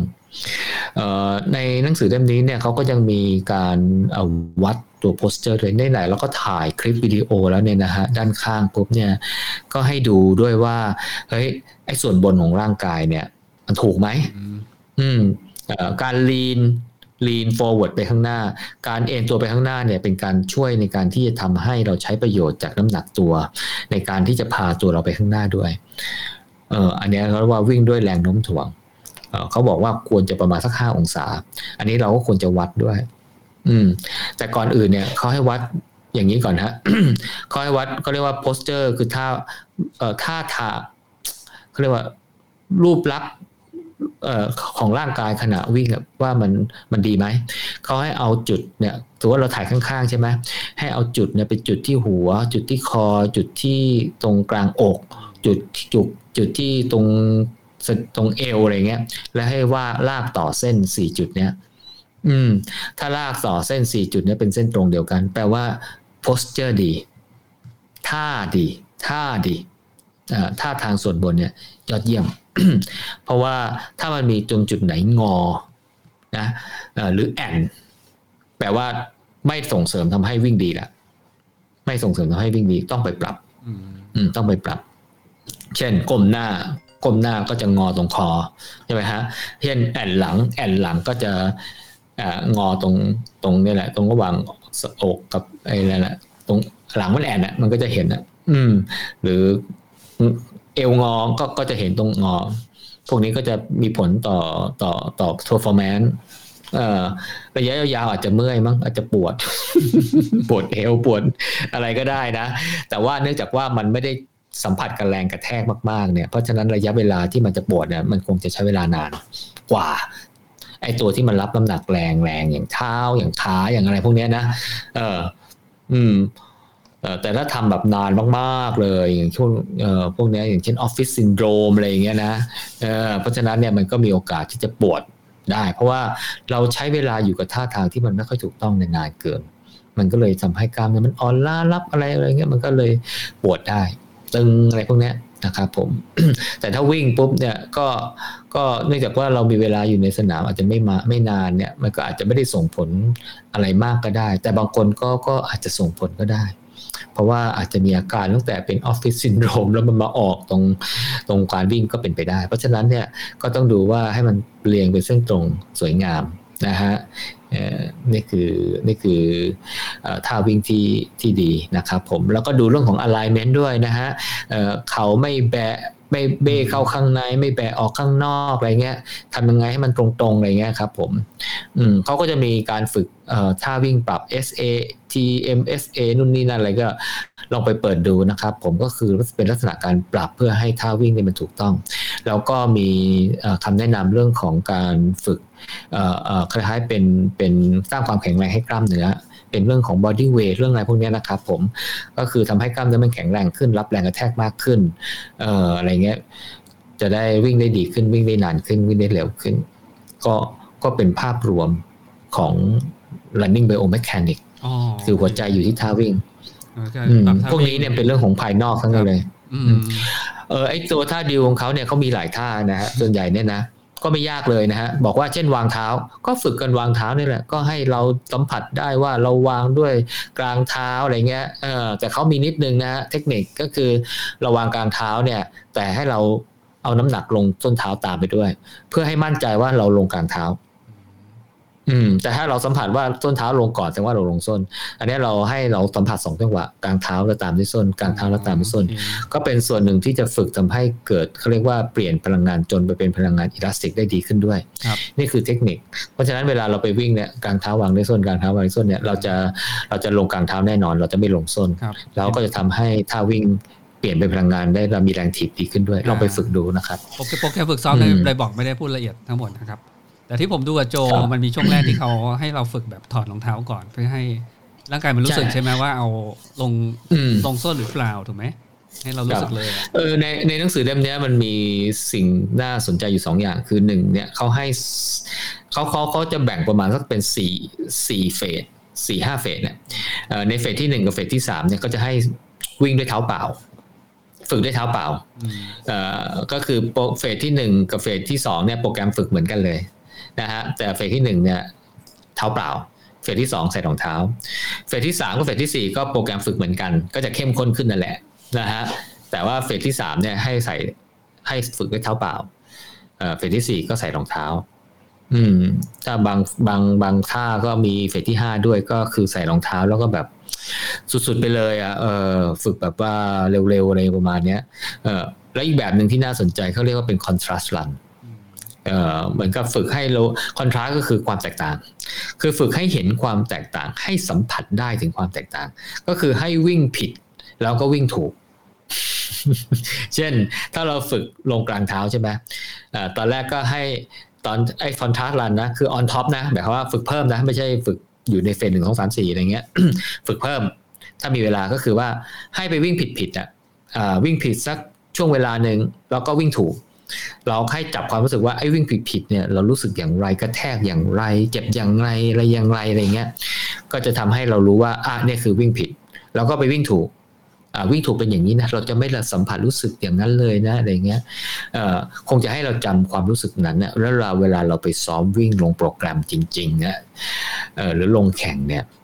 ถ้าเราสัมผัสได้ถึงความรู้สึกที่วิ่งผิดเนี่ยจะทำให้เรารู้ตัวได้เร็ว แล้วเราก็จะปรับ ให้มันวิ่งถูก อาจจะจดจ่อแสดงว่าเราอาจจะยังฝึกฝึกการปรับท่าวิ่งยังไม่สมบูรณ์แบบทำให้พอเข้าโหมดออโต้พายロเอ่ออันคอนเชียสอะไรพวกนี้เรายังกลับไปวิ่งผิดอยู่ อืม ก็ไม่เป็นไร พวกนี้มันก็ค่อยๆฝึกไปนะครับ ฝึกไปสักวันนันได้แน่นอนบางคนใช้เวลานาน บางคนใช้เวลาไม่นานไม่เป็นไร แต่สุดท้ายไปได้แน่นอนนะครับครับก็ขอให้ฝึก นะครับ นี่คือประมาณประมาณนี้ฮะ running biomechanics บทสรุป running biomechanics จากเนื้อหาห้าตอนใช่ไหมโจห้าห้า episode นะครับเอพิห้า episode เนี่ยมีรวมแล้วความยาวน่าจะเกินเจ็ดชั่วโมงว่าจะบางตอนชั่วโมงครึ่งก็นานคือบางส่วนใหญ่เราหลังๆเราเล่าเรื่องไอ้นี่ถ้าการฝึกซะเยอะแต่ว่าถ้าถ้าฟังแล้วก็ไปประกอบกับการอ่านในบล็อกเนี่ยผมว่าน่าจะได้ประโยชน์ เพราะว่าโปรแกรมฝึกจริงต้องมาดูในบล็อกครับ เพราะว่าฟังฟังเอาอาจจะ อาจจะนึกไม่ออก อืมมาดูในบล็อกดีกว่าเรื่องเรื่องการฝึกซ้อมนะ ไม่ว่าจะเป็นซ้อม เพิ่ม VO2 max ซ้อม lactate เจโรซ้อมอะไรนี่รวมถึงซ้อมปรับท่าวิ่งเนี่ยนะฮะ ทุกอย่างจะเกิดผลเมื่อไปฝึกครับแต่การเข้าใจทฤษฎีอะไรพวกนี้ก็จะทำให้เราไปฝึก แล้วได้ประสิทธิภาพเร็วขึ้น มากขึ้น ดีขึ้น นะดีกว่าไปฝึกโดยที่ไม่รู้เลยเลย เขาบอกให้ฝึกเนี้ยบางทีเราฝึกแบบผิดๆไงเขาให้ทำไฮนีโลนีบัตรคลิกไม่รู้ฝึกทำอะไรเราก็ฝึกไปงั้นๆแหละเขาบอกว่าฝึกแล้วมันดีขึ้น ฝึกแล้วมันดีขึ้น บางคนฝึกไปตั้งนานแล้วก็ไม่ดีขึ้น เพราะอาจจะฝึกผิด อืม แต่ถ้าจับจุดได้ว่า เออมันต้องฝึกแบบนั้นฝึกแบบนี้แล้วพวกนี้นะเออความคืบหน้าความก้าวหน้ามันจะปามันจะมาเร็วกว่า มันจะมาเร็วกว่า แล้วมันก็จะมีกำลังใจด้วยว่าอ๋อเฮ้ยที่เราต้องทำอย่างนี้เพราะว่ามันอย่างนี้ถ้าเราไม่ทำมันจะไม่ได้เออบางทีมันเราเราบางทีมันเบื่อไงโหฝึกอีกแล้วว่ามันก็เบื่ออะไรเงี้ยเออแต่พอเราเราไอ้นั่นปุ๊บเนี่ยเราก็จะทำให้อ๋อโอเค วันนี้ต้องเอาให้ได้นี่ต้องเอาให้ได้ เพราะเรารู้ว่าเป้าหมายมันคืออะไรนะครับผมผมไม่ไม่ไม่ได้พูดรายละเอียดนะครับ แต่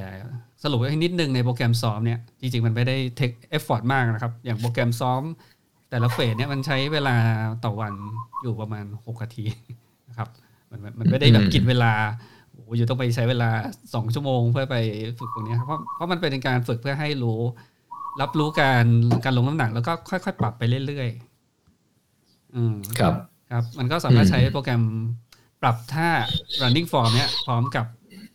โปรแกรมซ้อมที่เราอาจจะซ้อมอยู่ปกติอย่างอื่นอยู่แล้ว ครับหนังสือเล่มนี้ให้กำลังใจอย่างหนึ่งคือว่า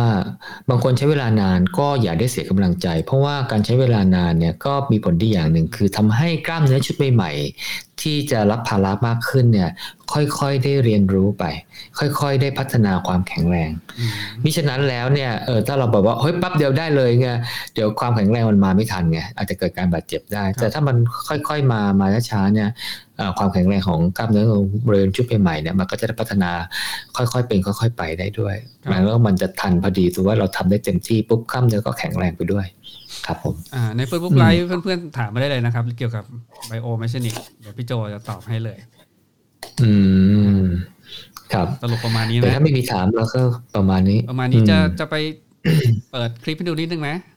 เพราะว่ามีบันทึกมา อ่า แต่ต้องบอกก่อนนะครับ อันนี้เป็นการบันทึก ตัวที่ตอนนั้นก็ยังเป็นช่วงแรก ๆ นะโยยังไม่ได้ยังไม่ได้รู้ว่าต้องฝึกยังไงทั้งหมด ก็เราก็มีบันทึกวิดีโอไว้เนี่ยผมขออนุญาตแชร์หน้าจอ แล้วเดี๋ยวเราลองวัดไอ้สองมุมนี้กันเนาะเอ้สามมุมนะกันนะ M S A S A T F A T นะฮะอ่าวัดยังไงผมขอแชร์แชร์หน้าจอครับ ครับเอ่อหมูตัวอย่างที่ผมวิ่งนะ ซึ่งมันไม่ค่อยถูกนะ อาจจะเป็นจะเพื่อให้รู้ว่าวัดยังไงอะนะครับ ก็เดี๋ยวผมคืออย่าได้เอาเยี่ยงอย่างนะฮะเพราะเพราะว่าก็กำลังฝึกอยู่ ผมประเภทแบบความรู้ทั่วหัวตัวไม่รอดนะฮะคือก็แบบโอ้ทฤษฎีรู้ดีหมดเลยนะ แต่ก็ก็พยายามฝึกนะครับผมยังยังยังยังไม่ค่อยเก่งอะฮะยังไม่ค่อยเก่งอันนี้ผมเป็นคนถ่ายนะครับ ถ่ายจากโจโจก็วิ่งเนี่ยริมถนนอยู่แล้วผมก็ถ่ายข้างๆตรงๆนะครับ ตอนถ่ายอย่างอย่างเช่นอันนี้ใช้ iPhone ถ่ายมันจะมีฟังก์ชันถ่าย slow-mo อะตอนถ่าย slow-mo อะตอนช่วงช่วงที่จะลงเดี๋ยวเดี๋ยวเปิด play ให้ดูรอบหนึ่งก่อนแล้วกันนะก็ก็ต้องควรจะถ่ายวิดีโอแล้วอ่ามุมหน้าด้านหน้าอย่างเงี้ยครับ อย่างน้อยให้เท้าซ้ายและเท้าขวาลงอย่างน้อยสองรอบเนาะครับอ่าแล้วตอน slow-mo เนี่ยมันจะมีเราก็จะมันจะมีช่วง slow ใช่ไหมตอนที่เท้าลงเนี่ยให้มันอยู่ตรงกลางพอดี ครับครับ อันนี้คือคลิปที่ถ่ายมาเนาะเดี๋ยวเราลองมาดูวิธีการวัดมุมใช่ไหมโจเดี๋ยวผมค่อยๆค่อยๆดึงไปทีละช้าๆนะแล้วโจบอกว่ามุมแรกที่เราจะวัดนะครับเดี๋ยวผมเดี๋ยวเราจะ capture ภาพนิ่งนะครับแล้วไปวัดมุมกันนะเออเดี๋ยวดูเอาเป็น cycle ที่สองแล้วกันนะ cycle ที่สองก็คือเอาเท้าซ้ายแล้วกันนะอาโจเอาซ้ายนะครับเพื่อนๆเห็นเนาะนะครับเท้าซ้ายตอนนี้สุดยางจะไปหา maximum ใช่ไหมผมค่อยๆไปทีละ phase นะจุด จุดที่เท้ากำลังจะ พอมันไปข้างหน้าปุ๊บมันจะจะดึงกลับอะครับ จุดที่ไกลสุด จุดที่ไกลสุดไม่ชื่อไม่ใช่จุดก่อนลงพื้นนะก่อนลงก่อนลงอ่าก่อนล่าจะจะประมาณเนี้ยอ่าประมาณเนี้ยเท้ายังลอยอยู่นะ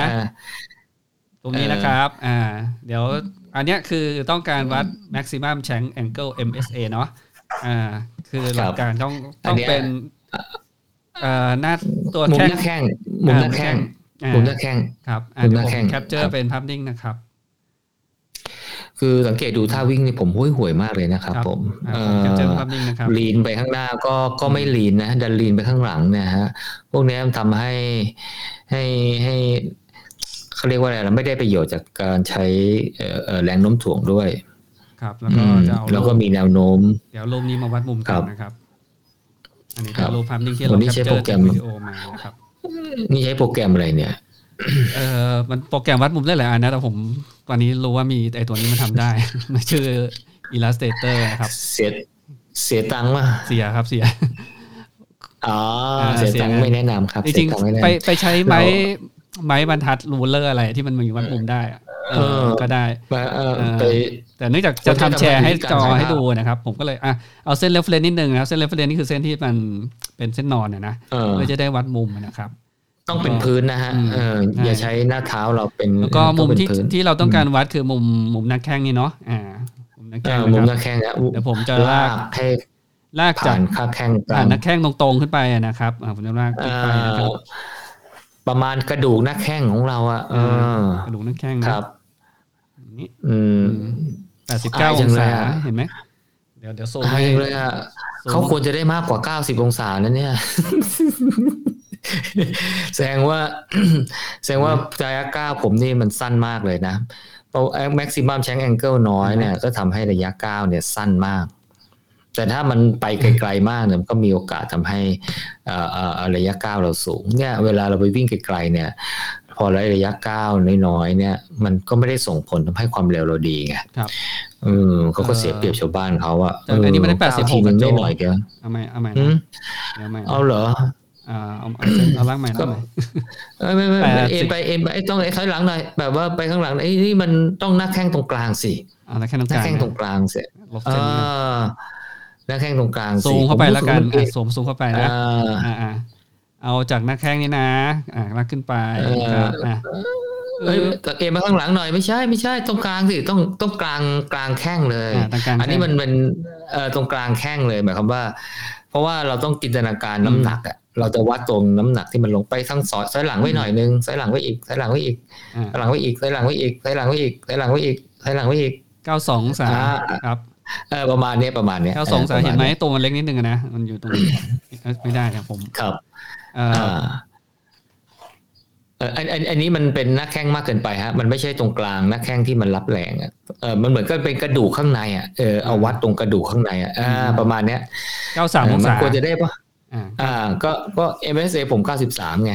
พอ MA 93 ปุ๊บพอจังหวะรางเท้าเนี่ยอืมผมว่านะ เป็น 90อะอ่าอันนี้คือเออรูปแรก91เดี๋ยวเลย FA โจเออจำไว้ก่อนนะ อันนี้ FA ต้องเอาอืม90 ไปลบไหมโจ หรือว่าใช้ 93 ได้เอเลยอ90ต้องเอา 90 ไปลบด้วย ก็เหลือ 3 องศา ครับ เหลือ 3 องศานะอือ่ามเดี๋ยวเราจำไว้อืมอืมครับอ่าครับ ครับ เดี๋ยวไป capture รูปถัดไปคือช่วงที่จะ landing นะอ้าวหายไปแล้วอืมเซอร์เซอร์หลุด ทำไมนะครับอ่าเมื่อกี้สเต็ปนี้อ่าต่อไปก็ช่วงที่เท้าสัมผัสจุดแรกนะเอาเฟรมแรกที่เท้าสัมผัสพื้นนะครับแตะพื้นอ่าถ้าเพื่อนๆเห็นเนี่ยอย่าไปหน่อยโจไปหน่อยโจจะไม่ได้ใช้ส้นสัมผัสพื้นนะครับ อืมเอาโออจลริงๆไปเนี่ยถ้าเราถ่ายได้ละเอียดเนี่ย เฟรมมันจะจะเยอะกว่านี้นะ เออเอาเดี๋ยวใหม่ต้องต้องก่อนหน้านั้นนิดนึง เมื่อกี้เป็นเป็นมิสแตนไปแล้ว อ่าตรงเนี้ย อันนี้ปะถอยหลังไปนิดนึงถอยหลังไปนิดนึงถอยหลังไปนิดนึงเดี๋ยวขออนุญาตมันไปโดนเมนูข้างล่างอ่าไปดูอึ๊บโอเค ถอยอึ๊บถอยหลังหน่อยอึ๊บอ่าได้ยังได้ยังอ่าอ่าประมาณเนี้ยเอามุมนี้นะ เห็นไหมฮะว่ามันจะน้อยกว่าเก้าสิบแล้วอ่าซึ่งเขาเขาเขาแนะนำถึงเก้าสิบหกผมเนี่ย น้อยกว่าเก้าสิบอ่าใช่ไหมน่าจะมาสักแปดสิบอ่าของแคปเจแปอดร์เป็นอะไรภาพเงี้ยนิ่งนะครับแล้วอืก็มไปเปิดโปรแกรมนี้กัน เอออย่าเอาเยี่ยงอย่างนะฮะ อายจังเลย ไปลบทิ้งเอาลบลุนลบทิ้งกัน อายจังเลยอะ ไปไปพูดเอ่อถ้าวิ่งที่ดีนู่นนี่นั่นตัวเองทำไม่ได้เลยอะแต่อันนี้มันบันทึกไว้ต้องนานแล้วใช่ป่ะสองเดือน ตอนนี้อาจจะเปลี่ยนไปแล้ว ตอนนี้ตอนนั้นโตยังไม่ได้เข้าโปรแกรมซ้อมปรับท่าวิ่งไงใช่ปะตัวเองทำไม่ได้เลยอ่าแต่แต่ตอนตอนนี้ดูดูเอ่อระยะก้าวก็ดูดีขึ้นนะเดี๋ยวซูมเข้าไปแล้วดูกันดีนะขึ้นเดี๋ยวซูมเข้าไปอืมมันจะได้เห็นยังไงนะครับ อ่า แล้วก็ผมก็จะเดี๋ยวเอา reference ที่เป็น ตอนนี้มาก่อนนะโหเนี่ยอุตส่าห์จดจ่อนี่เนี่ยถ้าไม่จดจ่อนี่แย่กว่านี้มั้งเนี่ยอ่าจะวัดแล้วนะ อันนี้แล้วก็คือวัดที่แข้งเหมือนเดิมนะโจอ่าเอ่าที่หน้าแข้งเหมือนเดิมแข้งเหมือนตเดิรมงกลางนะกลางนะเอาตรงกลางอ่าตรงเอ่อเอ่อประมาณเอ่อประมาณนี้ก็ได้เออประมาณนี้ก็ได้เออประมาณเนี้ยอืมเนี่ยแหละ89องศาอ่า89องศาครับเพราะฉะนั้นระยะสวีปผมก็ประมาณสักสี่ แต่ว่าจังหวะเนี้ยทำให้สูญเสียระยะเก้าเพราะว่าถ้ามันได้ประมาณสักเก้าสิบห้าเก้าสิบหกเนี่ย เราก็จะได้ระยะเก้ามากขึ้นด้วยอ่าก็สังเกตว่าใช่ถ้าเกิดด้วยโจอะเป็นคนเอาโซ่นตรงเนี้ยโจจะได้มุมมุมกว้างกว่านี้ใช่ไหมอืมมุมก็จะประมาณใช่เอียงมาอย่างนี้ แล้วถ้าแล้วเอาส้นมุลมงมุมน้อยอ่าๆมุมน้อยๆเงี้ยเขาเรียกว่าเอ่อ reversal of swing หรือจังหวะสวีปเนี่ยมุมก็สั้น มุมก็สั้นความเร็วเท้าก็จะน้อยครับความเร็วเท้าก็น้อยๆก็ elastic energy ก็จะน้อย elastic energy น้อยก็เปลี่ยนไปเป็นแรงถีบส่งก็น้อยอ่าเอ่อถ้าอยากวิ่งเร็วก็แปลว่าอะไร ผมต้องใช้ขาผมนี่แหละกล้ามเนื้อของขาผมเนี่ยเยอะมากกว่า อ่าช้าช้าอืมเอาใหม่เอาใหม่เมื่อกี้เราวัดสองมุมแล้ว เดี๋ยวโจลองอธิบายอืมไอ้สี่ค่าที่เราคุยกันอีกทีหนึ่งมุมแรกที่วัดอืมไปนะครับ MSA วัดได้ 93 องศาที่ได้สามองศาอ่าก็คือ 3 องศาอ่าเอาเอา 93 ลบด้วย90 นะครับเอ่อก็ได้สามองศาครับ SAT ติดลบหนึ่ง SAT ก็คือเอา 90ลบ89 เอาเป็นลบหนึ่งนะ เอาแปดสิบเก้าลบเก้าสิบได้ลบหนึ่งได้ลบหนึ่งนะครับ ก็คือค่าที่สองอืมมุมอืมแชงแองเกิลแอตดาวได้ลบหนึ่งอลงบศาหนึ่งครับครับ ค่าที่สาม rever reversal of swing ก็เก้าเป็นส่วนสามต่างลบใช่ไหมได้ลบหนึ่งครับสามได้ลบได้ลบหนึ่งก็เป็นสี่เป็นสี่องศา ROS คือสี่องศาครับ อืมก็ไม่ดีก็ก็ควรจะเยอะกว่านี้ เอ่อก็ถ้ามันเยอะกว่านี้ก็จะมีเขาเรียกว่า kinetic energy อ่าก็คือมีแรงสวิงเยอะที่จะควงเรียกว่าแรงควงขาเอามุมมันจะกว้างกว่าใช่ไหมอืมครับอืมคือถ้าวิ่งอย่างเงี้ยเอ่อเสียงไม่ค่อยดังเท่าไหร่ แต่ก็อ๋อไม่ได้ทำให้มันเร็วขึ้นนะเสียงคือสามารถปรับปรับทำให้ทำให้มุมเนี่ยมันมีสวิงรีเวอร์ซสวิงสูงกว่าใช่ไหมอ่าอ่า ถ้ากับปรับถ้าถูรีกเซอต้ร์องสวิงสูงขึ้นก็จะทำให้ความเร็วที่ครับเท้าเนี่ยขณะแต่พื้นเนี่ย มีพลังงานจนใช่สูง แต่ที่ผมดูนะแล้วก็จากจากจากภาพนี้เลยอะ ถ้าโจสามารถลงกลางกว่านี้อะคืออันนี้ลงลงฟอร์ฟุตมากกว่าไง ถ้าเราเอาเอากลางเท้าลงมากกว่านี้มุมเอ่อแชงก์ก็ชัดดาวก็จะได้อาจจะติดมากกว่านี้เอ่ออืม ก็อาจจะเป็นไปได้ใช่ก็จะทำให้ก็ iOS ก็มีค่ามากกว่านี้ ครับครับเอ่ออันเนี้ยก็จะทำให้มีก็เรียกว่าเป็นช่องทางในการที่จะไปพัฒนาท่าวิ่งของเราให้ดีครัขึ้บนอะอีกค่าหนึ่งโจค่าที่สี่อืมที่เป็นเรโชอันนั้นบอกอะไรก็เราคือบ้าง iOS ก็คือสี่หารด้วยหารด้วย MSA อะไรนะเก้าเอ่อสี่หารด้วยสามโอ้นี่ร้อยร้อยกว่าเลยเว้ย สงสัยมันไม่ค่อย valid แล้วเออจริงๆ MSA มันจะควรจะเป็นค่าส่วนตัวเลขที่อยู่ด้านล่างของตัวหารเออมันควรจะมันจะมากกว่าเออใช่ปะ ที่เราบอกว่าเราต้องได้ประมาณมันอาจจะเรียกว่าศูนย์จุดห้าขึ้นไปจะดีใช่ไหมอืม อาจจะเป็น inapplicable อืมเอาไปใช้อะไรไม่ได้ เอาคือจริงเราวัดเพื่อจริงๆเอ่อเพื่อที่จะรู้รู้ค่าจริงเพื่อเอาไว้ปรับปรุงไง ก็คือมีมีอืม room of improvement อ่ามี opportunity ที่จะอืมสามารถปรับปรุงนะครับ นะครับเพื่อนอืมๆอันนี้วัดให้ดูละลองลองทำกันดูนะครับลองดูในบอกแล้วก็ลองทำดูครับอันนี้ผมวัดให้ดูแค่ขาข้างเดียวจริงๆก็ให้บันทึกทั้งสองครับข้างไว้โจแล้วก็เก็บไว้อ่าเก็บครับเก็บไว้บันทึกก็เก็บก็ไว้แนะนำเพื่อนๆไปอืมไปตารางไปวัดกันดูครับตารางครับนี้ผมเอ๊ะเห็นมีตารางอยู่อืมน่าจะอยู่ EP ที่สี่สี่ของครับของ Bio Mechanic เดี๋ยวขอเปิดให้ดูครับ ก็ใน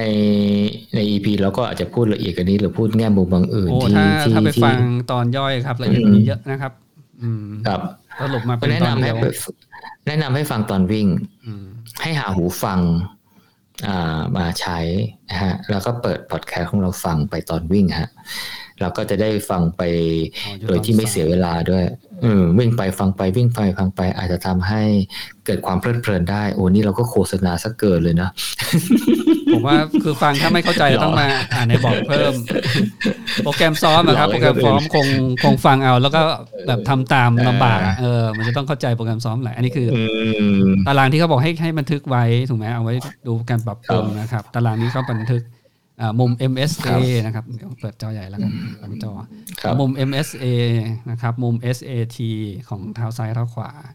คือคือวัดอืมค่าที่วัดคือคือค่าที่หนึ่งค่าที่สองแล้วเออมีมุม FFT อันหนึ่งแต่มุม FFT โจอืมติดลบไงก็คือ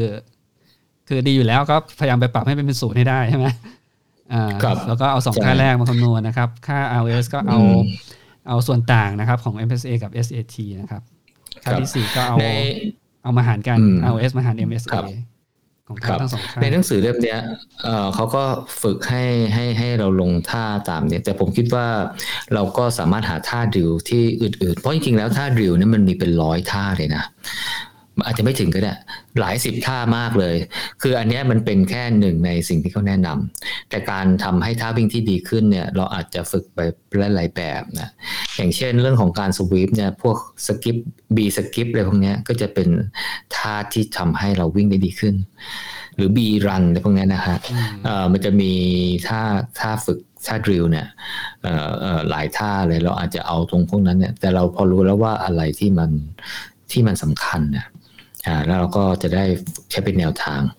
อ่าอย่างที่ว่านะครับผมเราฝึกซ้อมบ่อยๆอะการฝึกซ้อม drill เปรียบปรับปรุงท่าวิ่งเนี่ยนะฮะหนังสือแนะนำฮะว่าให้ฝึกก่อนเราวิ่ง main set เพราะว่าเวลาเราฝึกปุ๊บเนี่ยเดี๋ยวเราก็เอาไปใช้ในตอน main set ได้เลย ตอนที่เราฝึกจริงๆ เช่นวันนี้เราจะวิ่ง tempo ใช่ไหมเรา drill ก่อน พอ drill ปุ๊บเนี่ยเราก็คุ้นเคยกับท่า drill เมื่อกี้ละอ่ามันอาจจะยังไม่ ไม่ไม่เชี่ยวชาญมากก็ไม่เป็นไรเราก็พอเราไปวิ่งปุ๊บเนี่ยก็จะทำให้เราอาจจะใช้จากเมื่อกี้อ่ามาใช้จริงเลยในตอนทำเราฝึก main set มันก็ทำให้เราเนี่ยไปได้เร็วกว่าอันนี้เราไปได้เร็วขึ้น ก็ก็อันนี้ก็จะเป็นการแนะนำนะฮะ drill ควรทำก่อน main set นะครับแต่ทั้งนี้ทั้งนั้นควรจะ warm ให้ให้มันพอสมควรเหมือนกันนะครับผมเอ่อนะฮะ ก็จะเป็นตัวที่จะช่วยทำให้ได้เร็วขึ้นครับผม ก็โอเคน่าจะประมาณนี้นะเกือบสองชั่วโมงอืมนะโจถ้าเป็นพอดคาสต์โอ้ที่เป็นพอดคาสต์ที่ยาวมากนะเกือบสองชั่วโมง ยาวมากเลยนะเอออืมถ้าไม่วิ่งเนี่ยคือเบื่อเลยอะไม่คงไม่มีใครฟังอะนะอ่าเพราะฉะนั้นพอดคาสต์เราก็สำหรับนักวิ่งครับใช่เนื่องจากตอนนี้เป็นวิดีโอครับ ก็นะจะมีจะมีวิดีโอที่ผมจะเอาไปโพสต์ใน YouTube ด้วยนะครับบางคนครับผมบางคนตอนนี้บางทีวิ่งก็ฟัง YouTube ไหมฟังเสียงใน YouTube ก็ฟังได้เหมือนกันอืม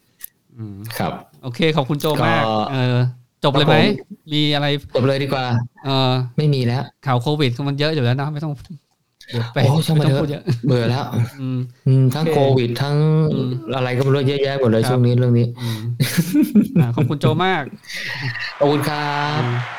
งั้น City Tail Talk นะครับ ก็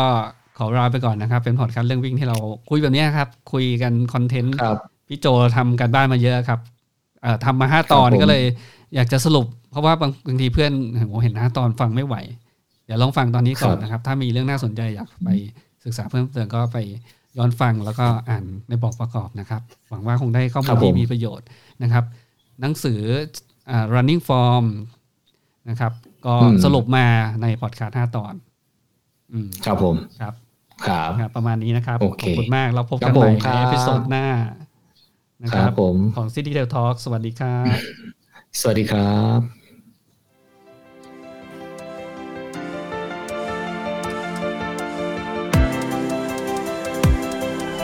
บ๊ายบาย